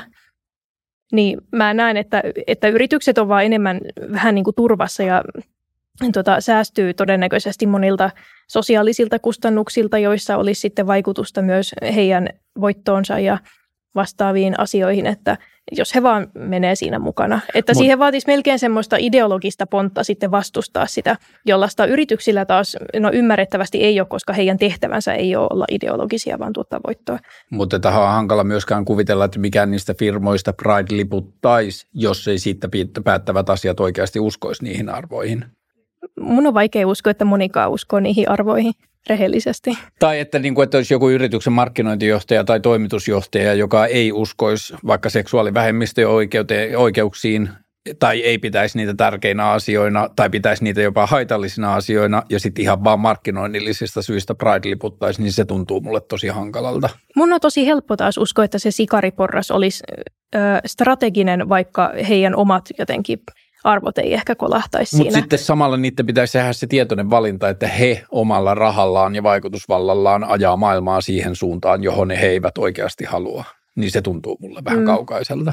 Niin, ehkä he on, he on varmasti enemmän strategisia kuin ideologisia, jolloin toi päätös ei sitten tee kauhean kipeätä. Ja tämän tarkoitus ei ollut sanoa, että kun mä näkis vittumaista niin kuin strategista Pride-liputtamista yrityksiltä ja osallistumista Pride-juttuun, että se tuntuu musta välillä myös tosi falskilta, mutta että jos ihmiset olisi puhtaasti niitä vastaan tai ei uskoisi niitä arvoja, niin sitten mun on hankala kuvitella, että ne firmat niin kuin omalla rahallaan edistäisi niitä asioita. Mm. Aletaanko me olla valmiita? Mä, mulla oli vielä yksi asia, jonka mä haluaisin sanoa. Niin kuin aina välillä internetissä aiheuttaa niin kuin sille ärhämöintiä, niin jos ei se tullut selkeäksi jo aikaisemmin, niin mä en itse henkilökohtaisesti näe suomalaisuudessa tai Suomessa niin kuin jotain sellaista – jonka säilyttämisen puolella, niin museot ja tietyllä tavalla kaikki se erikseen, että musta on tärkeää, että me kirjataan meidän historiaa, mutta että se, että maailmaa pitäisi jotenkin niin kuin aktiivisesti pitää jonkinlaisena, niin mä en näe Suomessa tai suomalaisuudessa tai suomen kielessä niin kuin mitään semmoista, miksen niin kuin tietyllä tavalla – sen taltioimisen eteen pitää tehdä töitä. Ja siihen meillä on onneksi kansallisarkistot ja historioitsijat ja kaikki muut, mutta että se, että sen muuttamista pitäisi estää jollakin toiminnalla, niin mä en osaa ajatella, että miksi sillä olisi niin paljon merkitystä. Mutta voiko siinä olla se riski, että jos siitä ei ikään kuin turvata, niin sitten siinä lapsi menee pesuveden mukana ja sitten samalla jotain semmoisia arvoja, mitä ehkä kuitenkin pidät sitten selttämisen arvoina, menee sen mukana, jos me ei pidetä suomalaisia. En mä tiedä, onko jotain semmoisia arvoja, jotka on suomalaisia arvoja. Että mä oon aina kokenut se ongelma, että kun kristityt puhuu kristillisinä arvoina jotain älä tapa. Eihän ihmiset tappanut randomisti ennen kristinuskoakaan että niin kuin on jotain kauniita kulttuurisia tai vaikka taiteellisia niin kuin suomalaisia lähestymisiä, mutta se, että suomalaisuuden ylläpitämistä vähennettäisiin, mä en koe, että niiden kauniiden ilmiöiden poistuminen liittyisi siihen. Joo, tuossa mä näen kyllä ehkä, että ö, siinä oltaisiin jälleen ehkä aika harkitsemattomasti ja varomattomasti toimimassa, jos ajateltaisiin, että esimerkiksi – sanotaan väestöpohjaa voi muuttaa ilman, että se muuttaisi jotain hyvin fundamentaalia koko yhteiskunnassa, koska mitä yhteiskunta on, ellei se ole vaan kokoelma sen kansalaisia ja niiden yhdessä muovaamaa kulttuuria ja yhteiskuntaa, koska sehän kuitenkin koostuu ihmisistä. Niin, ehkä mulla on vaan just se, että mä ajattelen niin kuin innolla sitä, että se yhteiskunnan ihmis niin kuin joukko muuttuisi, että se on mulle niin kuin sympaattinen ja positiivinen asia, että meillä olisi vähemmän, tai niin kuin, että mun elinpiirissä olisi vähemmän hallitsevasti jotenkin etnisesti samanlaisia ihmisiä. Että mä koen, että se rikastaa, nyt mä oon niin kuin päätä pyöritelleen ihmetellyt, kun näistä kaikki kyllä kuuluu niin kuin silleen keskimäärin niin kuin semmoiseen niin kuin, ää, kaukaasialaisen niin kuin eurooppalaiseen ihmispooliin, mutta ulkomailta tulleet ihmiset on nyt tehneet, tulleet Helsinkiin ja tehneet niin kuin siistejä juttuja, että yksi on perustanut sinne Harjukasiin Helsingin kadulle sunnuntai-jatsit, jonne niin kuin on semmoiset jatsijamit joku sun, joka sunnuntai ja mitäs kaikkea mä nyt oon fiilistellyt, mutta on erilaisia asioita, joissa muualta tulleet ihmiset on tullut Suomeen ja tuoneet tälle jotain semmoista, mitä ne on nähnyt tavallisena. Tai nyt on sellainen amapiano tanssikulttuuri, jossa mä kävin amapiano on sellainen eteläamerikkalainen niin kuin house, tai semmoinen niin kuin etelä, et, anteeksi, etelä-afrikkalainen tanssikulttuuri, niin mä olin viime viikonloppuna vai toissa viikonloppuna valkoisessa salissa semmoisessa amapiano bileissä, jossa oli varmaan 500 ihmistä, joista varmaan alle 5 prosenttia oli valkoihosia. Ja niin kuin, mä en ole ollut yhtä siisteissä bileissä niin kuin pitkään aikaan. Ja niin kuin, en mä tiedä, mulle niin kuin, monikulttuurisuus ja muualta tulleet ihmiset on niin kuin, toistaiseksi niin, kuin niin äärettömän paljon enemmän nettopositiivinen asia, että toivon, että kehitys jatkuu samansuuntaisena. Mutta sinänsä, jos tykkää monista eri kulttuureista, niin mä näkisin, että olisi perusteltua tykätä siitä, että ne kulttuurit pysyy semmoisina omaleimasina, eikä semmo, että kaikki muuttuu semmoiseksi globalismi-mössöksi. Ja että kaikki maailman ihmiset tulee semmoisiksi maitokahvivärisiksi ja niin, mä ajattelen, että sitten jos ei ole enää niitä viitekehyksiä, vaikka suomalaisuus, niin se voi varjoida meidän suomalaisten kulttuurista ulosantia vielä enemmän. Ja sitten sieltä voi jälkeenpäin tarkasteltuna löytyä jotain niin fennoslaavilaisia tai suomalaisia pohja-asioita. Ja esimerkiksi vaikka kielen suhteen, niin mä ajattelen, että olisi ehdottoman tavoitteellista, että vaikka 400 vuoden päästä maailmassa puhuttaisiin pelkkää Kiinaa tai pelkkää Espanjaa tai pelkkää Englantia, niin kuin siis silleen niin kuin arkikielenä, niin musta se olisi niin kuin – selkeästi positiivinen kehitys. Onpa jännä. Musta se olisi eh, niin kuin tuo ja, ja sitten esimerkiksi se, että ö, vaikka 200 vuoden päästä suomalainen näyttäisi siltä, että mä en häntä niin kuin tunnistaisi, mm. niin mun mielestä se olisi aivan pohjattoman dystooppinen tulevaisuus, Miksi se olisi ikävää? Mun on vähän vaikea sanoa. Se, se voi olla, että se on semmoista jollain tavalla temperamentista tulevaa konservatismia, mutta myös ehkä niin kuin ymmärrystä siitä, että jos muuttaa väestöpohjaa, niin muuttaa yhteiskuntaa. Ja me ollaan luotu niin hyvä yhteiskunta, että mä en uskaltaisi lähteä muuttamaan sitä, mistä se on koostunut. Niin mä ajattelen, että mulla on luotu niin hyvä yhteiskunta, että se todistaa, että me pystytään vielä vitusti parempaa. Hmm. Hmm, toihan liittyy siihen väestövaihtojuttuun, mikä on ollut myös ajankohtainen, mutta tai siis tämä väestövaihtoteoriasta puhuminen, hmm. mistä persuja ollaan nyt sitten kaiveltu kirjoituksia paljon että sehän tavallaan on tota, että onko, ajatteleeko, että sillä ei ole mitään väliä, että demografisesti suomalaiset muuttuisi ihan mihin suuntaan tahansa vai näkeekö säilyttämisen arvon sen asentilan, mikä on nyt. Tai noin mä oon tulkinnut, että siinä tavallaan se ydinkysymys on loppupeleissä siitä siinä niin väestönvaihdossa, että pitääkö hyvänä vai huonona. Tuota, niin, tuossa yhteydessä, niin kuin, että mä ajattelen kanssa, että toi on niin kuin tärkeä tai ehkä se isompi keskustelu, mutta silloin väestönvaihto ei ole ehkä oikea sana, koska väestönvaihto tarkoittaa jotain aktiivista toimijaa, joka haluaa vaihtaa väestöä ja silloin siihen tulee ne salaliittoteoriat. Joo, siis munkin mielestä se on ihan daiju tavallaan se, miten monet esittää. Ja niin, koska on kom- olemassa mm. oikeat väestönvaihtoteoriat, että on ihmisiä, jotka ajattelee, että esimerkiksi juutalaat tai jotkut muut pahat voimat haluaa vaihtaa erilaisten yhteiskuntien väestöjä, että ne saa romutettua niiden jonkun, niin kuin, minkä tahansa jonkun konsensuksen, niin silloin se menee niin kuin salaliittoteoriaksi, että mediaksi tai mediassa tai jossain muussa päättäjissä tai Illuminaattissa tai Bilderberg-kokouksessa on ihmisiä, jotka haluaa vaihtaa väestön. Niin silloin se väestönvaihto ei ole mun mielestä oikea sana, jos keskustellaan vaan siitä, että näyttääkö suomalainen 200 vuoden päästä samalta kuin nyt. Joo, mä oon kuullut noita samoja juttuja. Mulla on vähän epäselvää, että mikä niiden tota, tota endgame olisi siellä sitten Tel Avivissa, että, että niin kuin, mit, mitä voitettavaa siinä sitten olisi. Että se on Juutalat haluaa epä... maailmanvaltaa, niin ne niin kuin hajottaa no kaikki, kaikki vielä toimivat. Kaikki haluaa valtaa, en Niin, mutta ne haluaa jonkun semmoisen niin kuin tämän väestövaihtoteorian mukaan, niin ne haluaa jonkun tämmöisen niin kuin globaalin maailmanvallan, jossa ne haluaa pikkuhiljaa tuhota kaikki nyt jollakin tavalla hyvin toimivat länsimaiset yhteiskunnat niin kuin vaihtamalla niiden ihmispoolin ja sitten tämä on niin kuin osa jotain suurempaa suunnitelmaa. Kun kuitenkin juutalaiset on keskimäärin niin älykkäitä, että he varmasti ymmärtäisivät sen, että jos he muuttaa merkittävästi länsimaiden väestöpohjaa, niin he ei enää kykene tuottamaan sellaista vaikka elintasoa hmm. ja taloudellista tuota rahavirtaa ja muuta, mitä he on tähän asti kyennyt tuottamaan, niin kyllähän he sahaisivat omaa oksaansa siinä. Että sikäli mä en ole ihan sitä endgamea siinä ymmärtänyt, mutta no, no joo, olkoon. Tuntemattomat salaliittoteoreetikoiden tiet.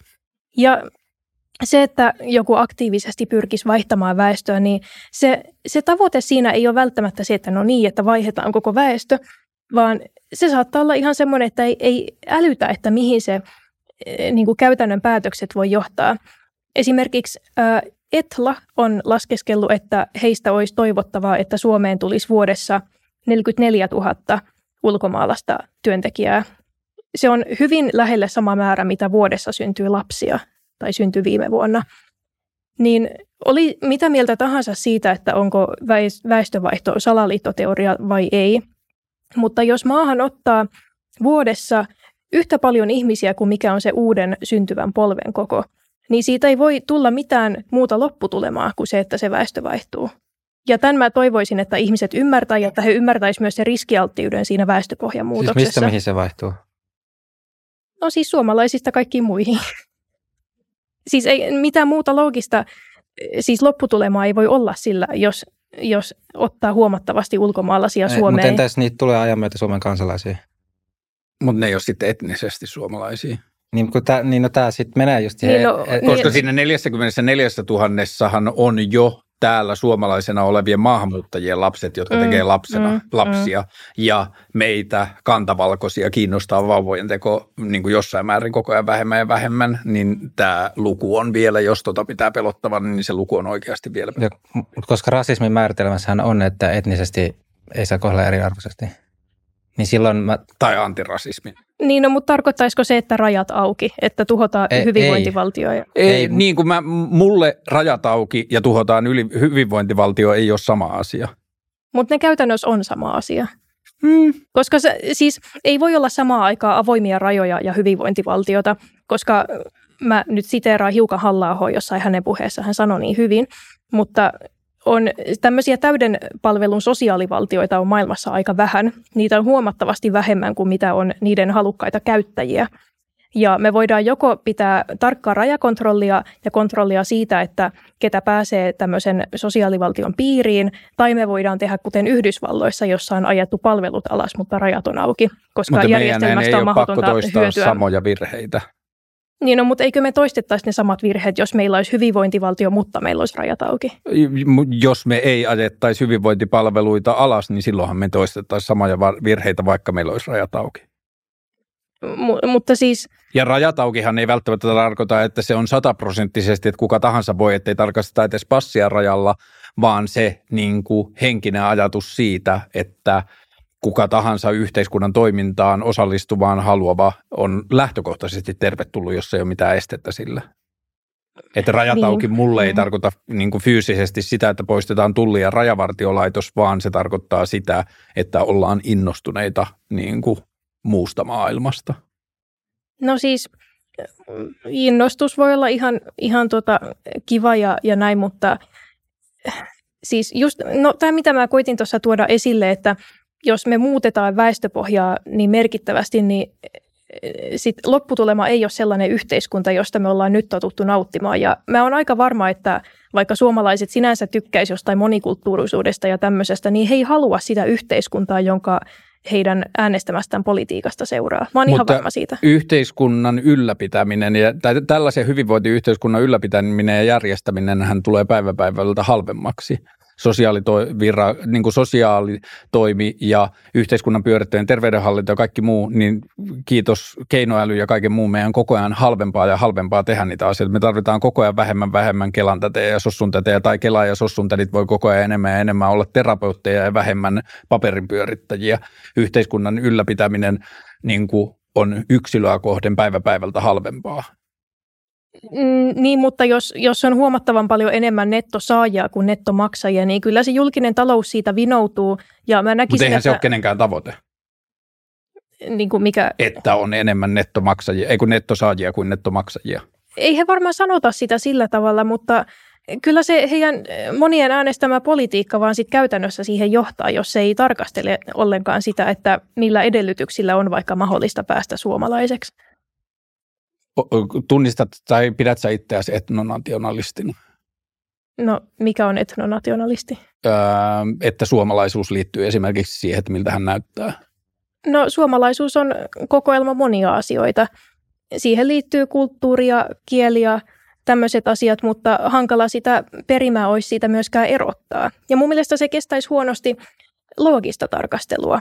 Jos ajateltaisiin, että suomalainen on se, joka käyttäytyy suomalaisesti ja joka tykkää lätkästä tai ja suomalainen syömään, on se, joka asuu Suomessa ja on Suomen kansalainen. Niin no esimerkiksi näitäkin asioita, niin tota, jotkut ajattelee, että, että jonkunlainen käytös voi olla hyvin niin kuin epäsuomalaista. Mm. Että jos, jos joku vaikka afrikkalainen törttöilee Suomessa, että se niin kuin törttöily on merkki siitä, että hän ei ole suomalainen.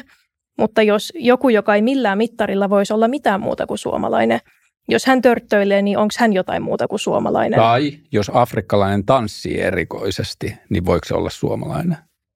No tuota, ö, en mä näkisi, että se tanssi nyt. Niin, tai että miksi se on se törttöily, miksi se ei ole esimerkiksi just vaikka se tanssi tai se kahvilakulttuuri tai se joku muu e- tosi epäsuomalainen asia.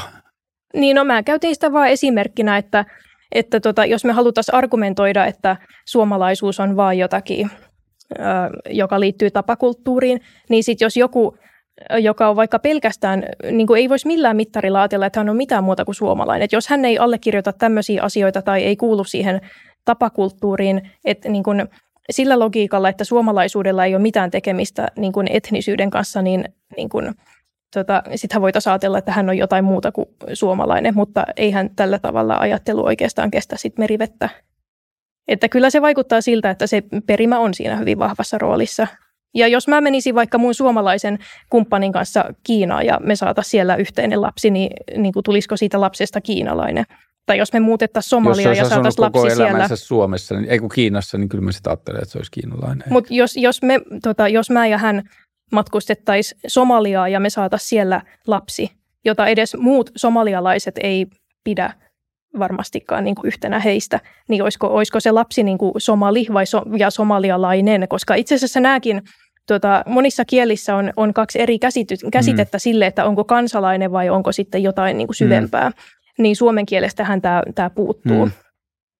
Että tuota, Niin, me, koska sitten taas suomalainen etnisesti poikkeaa niin vähän ruotsalaisesta tai tanskalaisesta tai ranskalaisesta, että sille on ehkä ei ole ollut samanlaista tarvetta. Että jos katsotaan vaikka Afrikan sarvea, niin siellä on kansallisuuksia. Mulla on paljon afrikkalaisia kavereita, niin mä alan niin kuin tietyllä tavalla jopa ulkonäköseikoista välillä niin kuin tunnistamaan gaanalaisia tai mm. somalialaisia tai niin edelleen, niin ehkä täällä niin kuin pohjoisessa kolkassa ei ole ollut tarvetta tällaiselle jaolle, koska ollaan oltu niin samanlaisia mm. niin kuin etnisesti. Joo. Joo, siis sitä samanlaisuutta on, mutta, mutta toisaalta myös, myös erilaisuutta, että joskus kuulee semmoisten ehkä tuota, hyvin ää, ei-kansallismielisten tahojen puhuvan sillä tavalla ristiin, että välillä puhutaan, että suomalaiset on, on niin kuin impivaaralaisia, sisäsiittoisia, sairaita ja, ja niin kuin tosi tämmöisiä sisäänpäin lämpiäviä, mutta sitten ihan niin kuin seuraavassa lauseessa saatetaan puhua siitä, että suomalaiset keskenäänkin, niin kuin itä ja länsi, jaon myötä on niin erilaisia, että onko edes mitään suomalaisuutta. Että näitä asioita sanotaan myös, myös niin kuin ristiin. Ja se on kuitenkin ihan tosiasia, että suomalaiset eroaa selkeästi omana etnisenä ryhmänään muista kansoista. Ja itäsuomalaisen ja länsisuomalaisen välinen ero geneettisesti on suurempi kuin hollantilaisen ja saksalaisen välinen ero. Että on myös suuria eroja ihan niiden alkuperäisten suomalaisten heimojen välillä.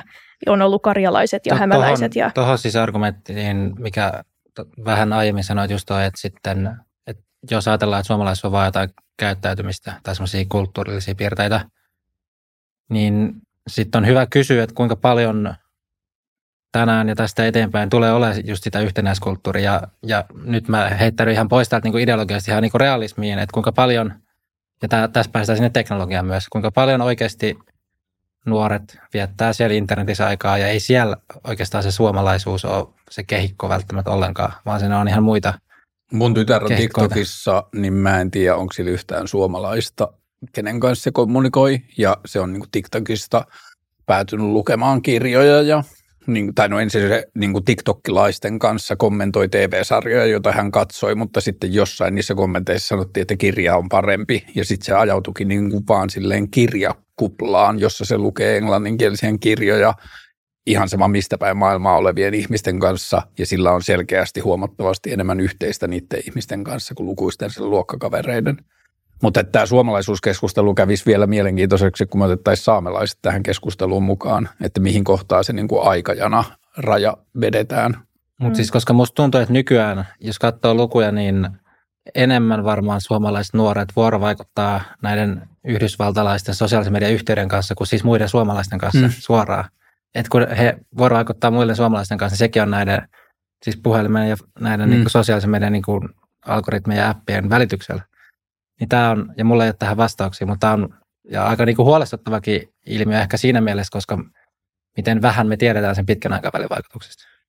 Niin, mä toi, tai tämä saattaa olla yksi niistä asioista siinä ää, Ramin aikaisemmin laittamassa semmoisessa niin linkissä, joka käsitteli just niin kuin Kiinan kommunistisen puolueen suhteuksia, y- yhteyksiä TikTokiin ja niin kuin TikTokista laajemmin, niin sit siinä puhuttiin siitä, että kun 90-luvulta, 80-luvulta asti on puhuttu semmoista ilmiöstä, että kapitalismia ei voi enää pelastaa, että ainoa te, niin kuin, ö, tapa ratkaista kapitalismin ongelma on antaa sen ajat täysillä seinää. Että niin kuin, a, niin kuin osallistua vaan siihen ruokkia sitä niin paljon, että se kone sylttää ja menee paskaksi. Niin sitten ehkä tämän niin kuin sosiaalisen median ja niin kuin ihmisten katseiden välttelyn ja internetissä keskustelun kanssa tulee vaan samalla, menemään samalla lailla, että meillä menee muutaman kymmentä vuotta ja niin kuin tapahtuu kauheita asioita, joita ei sadan vuoden päästä muisteta enää, mutta että me oltiin vaan niin noissa uudesta teknologiasta ja sitten me ei osattu niin kuin rajoittaa itsemme vähän niin kuin joku opiumluolat aiheutti ongelmia jossain. Mutta just toi siihen, että mitä on suomalaisuus, niin että mitä jos se ei ole tulevaisuudessa etnistä eikä kulttuurillista, vaan se on vaan semmoinen juridinen sopimus. Niin, kun musta tuntuu, että se on koko ajan vähemmän ja vähemmän mitään muuta kuin synny, niin kuin asuinpaikka. Ja mä en siis sano, että olisiko tämä semmoinen, mihin mä haluaisin, että se menee, mm. mutta että jos mä vaan katson, mitä tapahtuu. Niin. niin. No siis realistinen kehityskulku vaikuttaa niin kuin riippumatta siitä, että mitä mieltä mä oon siitä, mutta se näyttää siltä, että jos muuttoliikenne on niin vapaata kuin se vaikka nykyään on, niin kyllä se, se vaikuttaisi jotenkin epärealistiselta, että suomalaiset ei niin kuin varsin suurissakin määrin jotenkin sekoittuisi sitten muihin kansoihin, että se suomalaisuus muuttuu sillä lailla hähämäsemmäksi.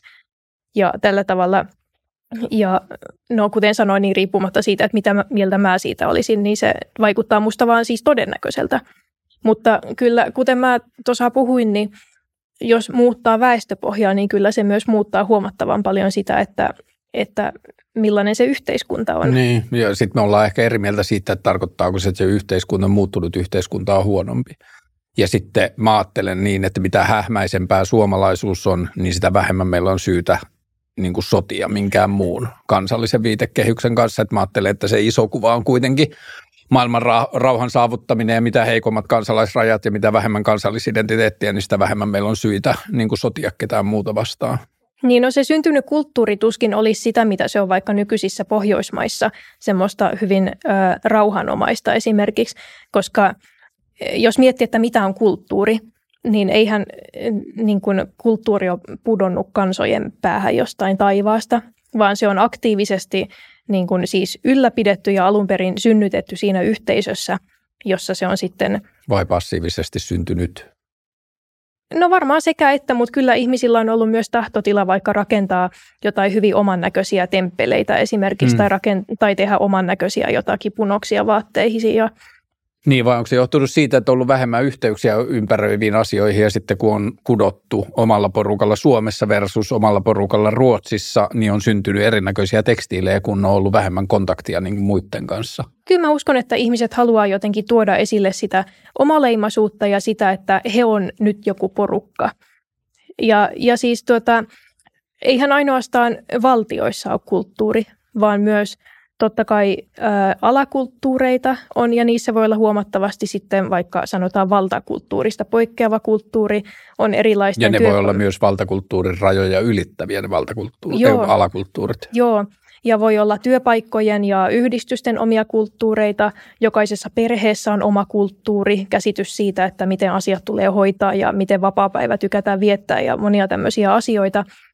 Niin ehkä tämmöisessä pienemmässä kontekstissa me ymmärretään paremmin se, että se kulttuuri on syntynyt siinä porukassa, joka sen on sitten muodostanut, oli se sitten aktiivisesti tai passiivisesti.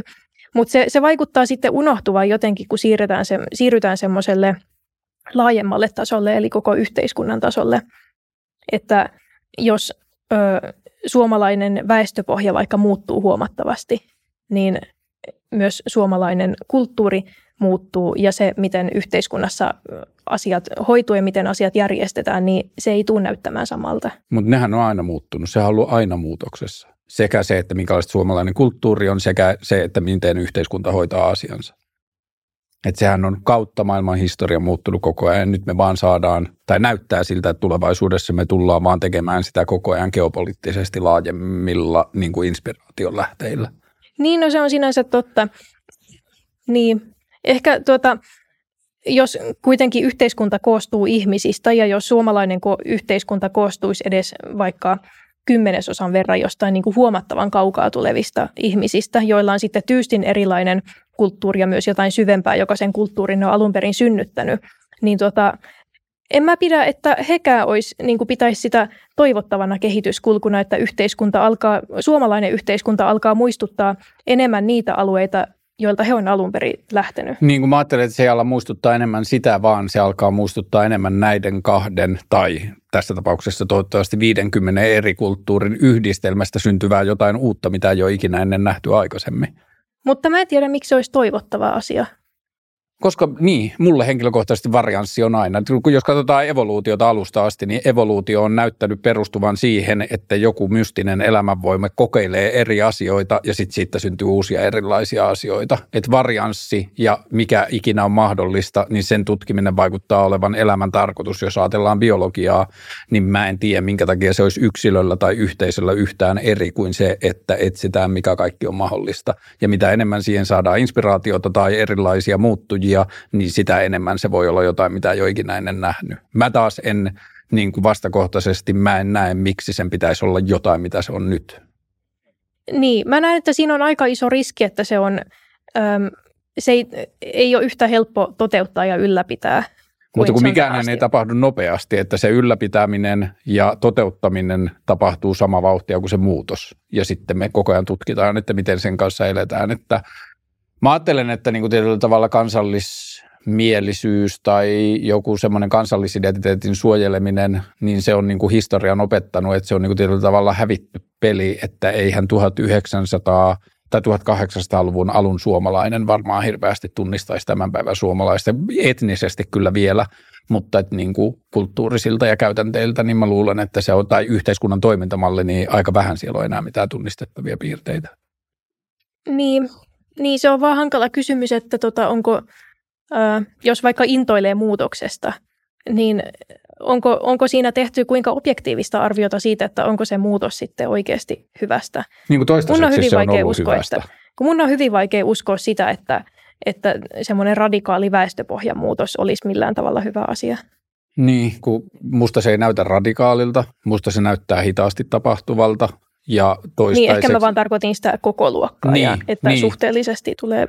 Niin, kun mä en taas osaa nähdä, että stagnaattiset kansallisvaltiot tai kansallisidentiteetit tai kansallisryhmät olisi pitkässä juoksussa kestävää. Että me ollaan löydetty koko ajan uusia tapoja välttää sotia, mutta silti kaikki sodat näyttää edelleen liittyvän kansallismielisiin ajatuksiin. Niin no, ihmisillä ja, ja muillakin eläimillä on taipumus muodostaa semmoisia omia porukoita. Ja sitten siitä on joku meemi, että, että joku on sitä mieltä, että kansallisvaltioiden rajat on keinotekoisia. Ja sitten siellä on joku tota, ö, eri susilauman, susilaumojen niin kuin jäsenten liikkeitä seurattu jollakin ö, paikantimella. Ja sitten niitä reviirejä on merkitty erivärisillä syheröillä sinne, niin niillä on äärimmäisen tarkat Ihminen reviirit. Ihminen kuin susi tai ainakin pystyy laajempaan kognitiiviseen pohdintaan.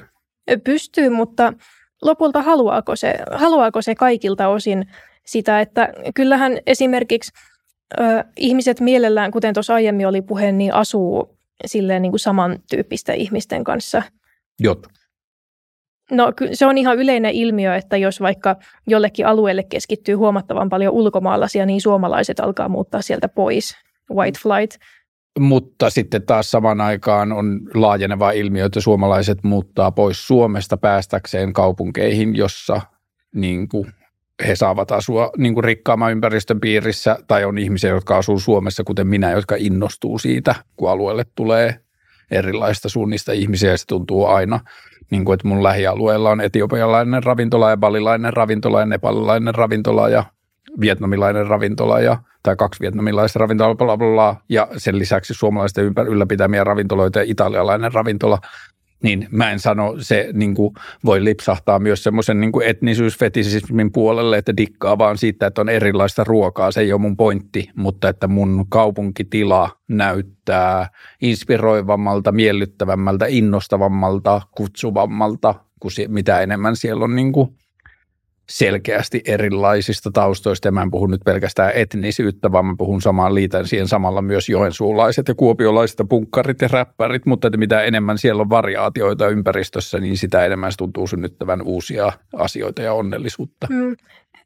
Sä et edusta siinä keskimääräistä ihmistä tulevaisuuden keskimääräistä ihmistä. Mä luulen, että politiikan lukuja katsoen, että puhuttiin tuosta, että 630 000 ihmistä on äänestänyt perussuomalaisia ja perussuomalaiset alkaa olla viimeinen puolue, ketä äänestää, jos haluaa pitää tämän maailman etnisesti samannäköisenä tai tämän maan etnisesti samannäköisenä, niin näyttää selkeästi musta siltä, että mun lailla ajattelevat ihmiset on menossa niin kuin laajemmaksi osaksi meidän kansalaispohjaa. Niin, mutta kun kat- katsoo sitä, että just kuinka ihmiset tykkää esimerkiksi asua tai miten he mieltää turvallisuuden tai jotain tämän kaltaisia asioita, joihin, ja näihin sitten vastaa myös ihmiset, jotka ei ole millään tavalla ideologisia, että heillä ei ole myöskään tavallaan sitä ideologian taakkaa siinä, että millä mm. tavalla he vastaa, niin kyllä he merkittävästi suosii sitä, että on semmoinen mahdollisimman yhdenmukainen asuinalue. Ja se synnyttää heille turvallisuuden tunnetta.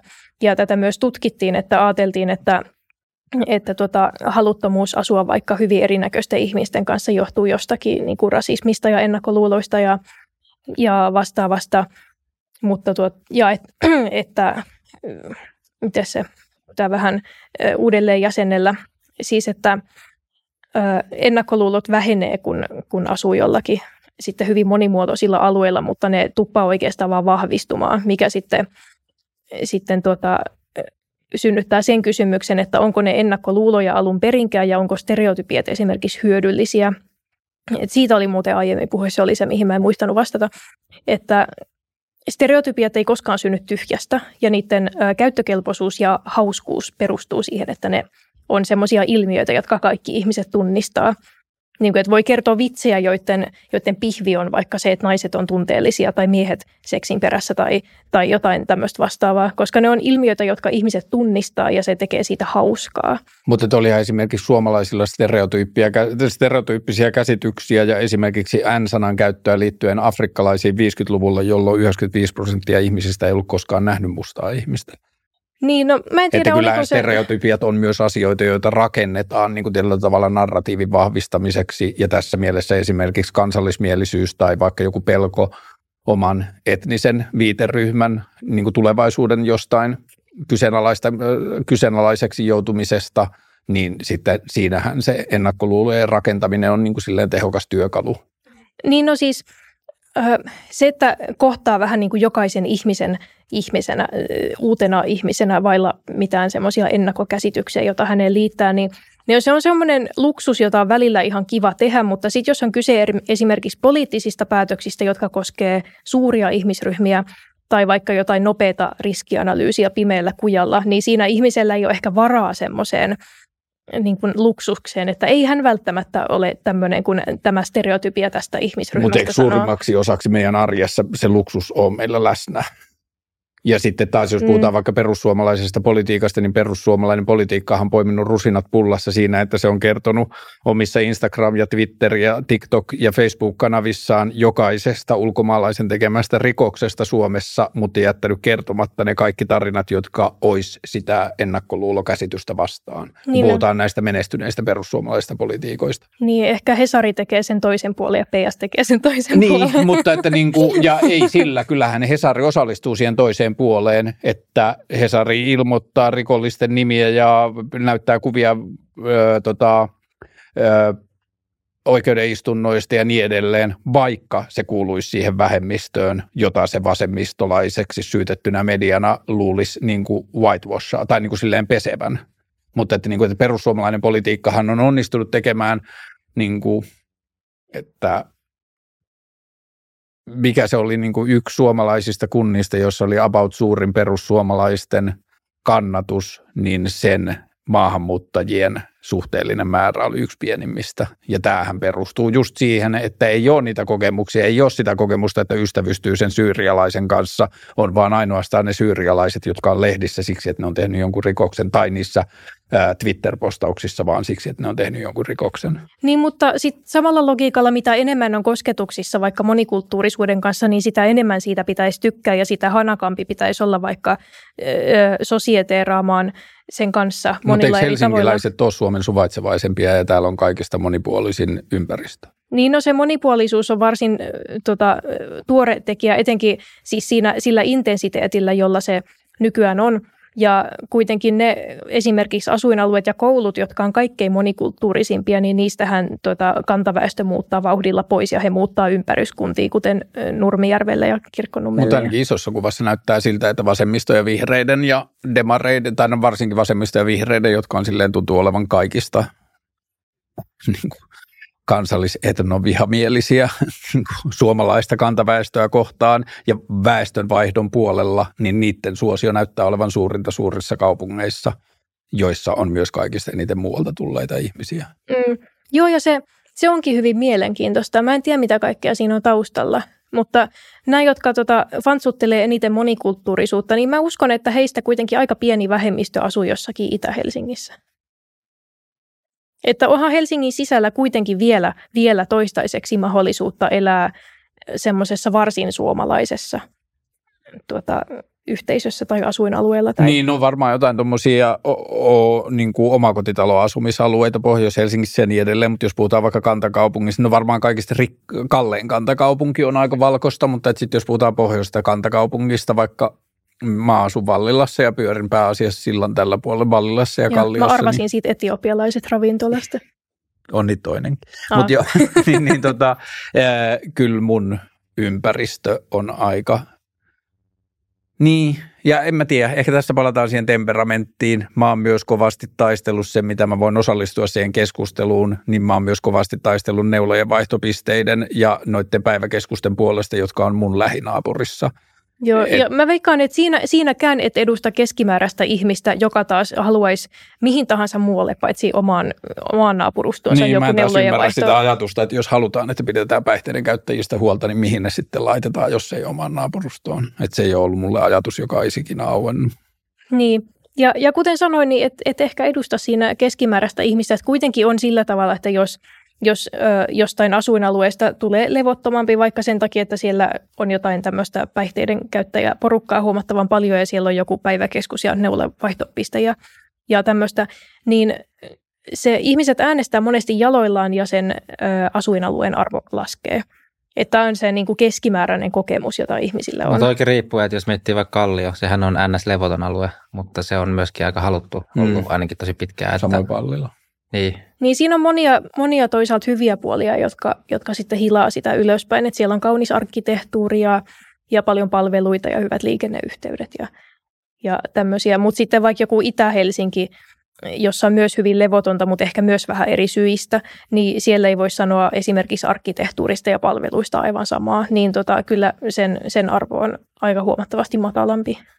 Mutta joo, mulla on nyt paljon kavereita, suomalaisia kavereita, jotka on muuttanut nimenomaan just Kontulaan ja niin kuin, eivät haluaisi lähteä sieltä mihinkään Mutta niin kuin, no, maailma muuttuu monimutkaisemmin kuin mitä me ehkä tässä pystytään niin kuin, hahmottamaan, niin sitten ne niin kuin, tietyllä tavalla tahtotilat, mihin suuntaan me haaveillaan, että maailma muuttuisi, niin se on sitten ehkä merkityksellisempää.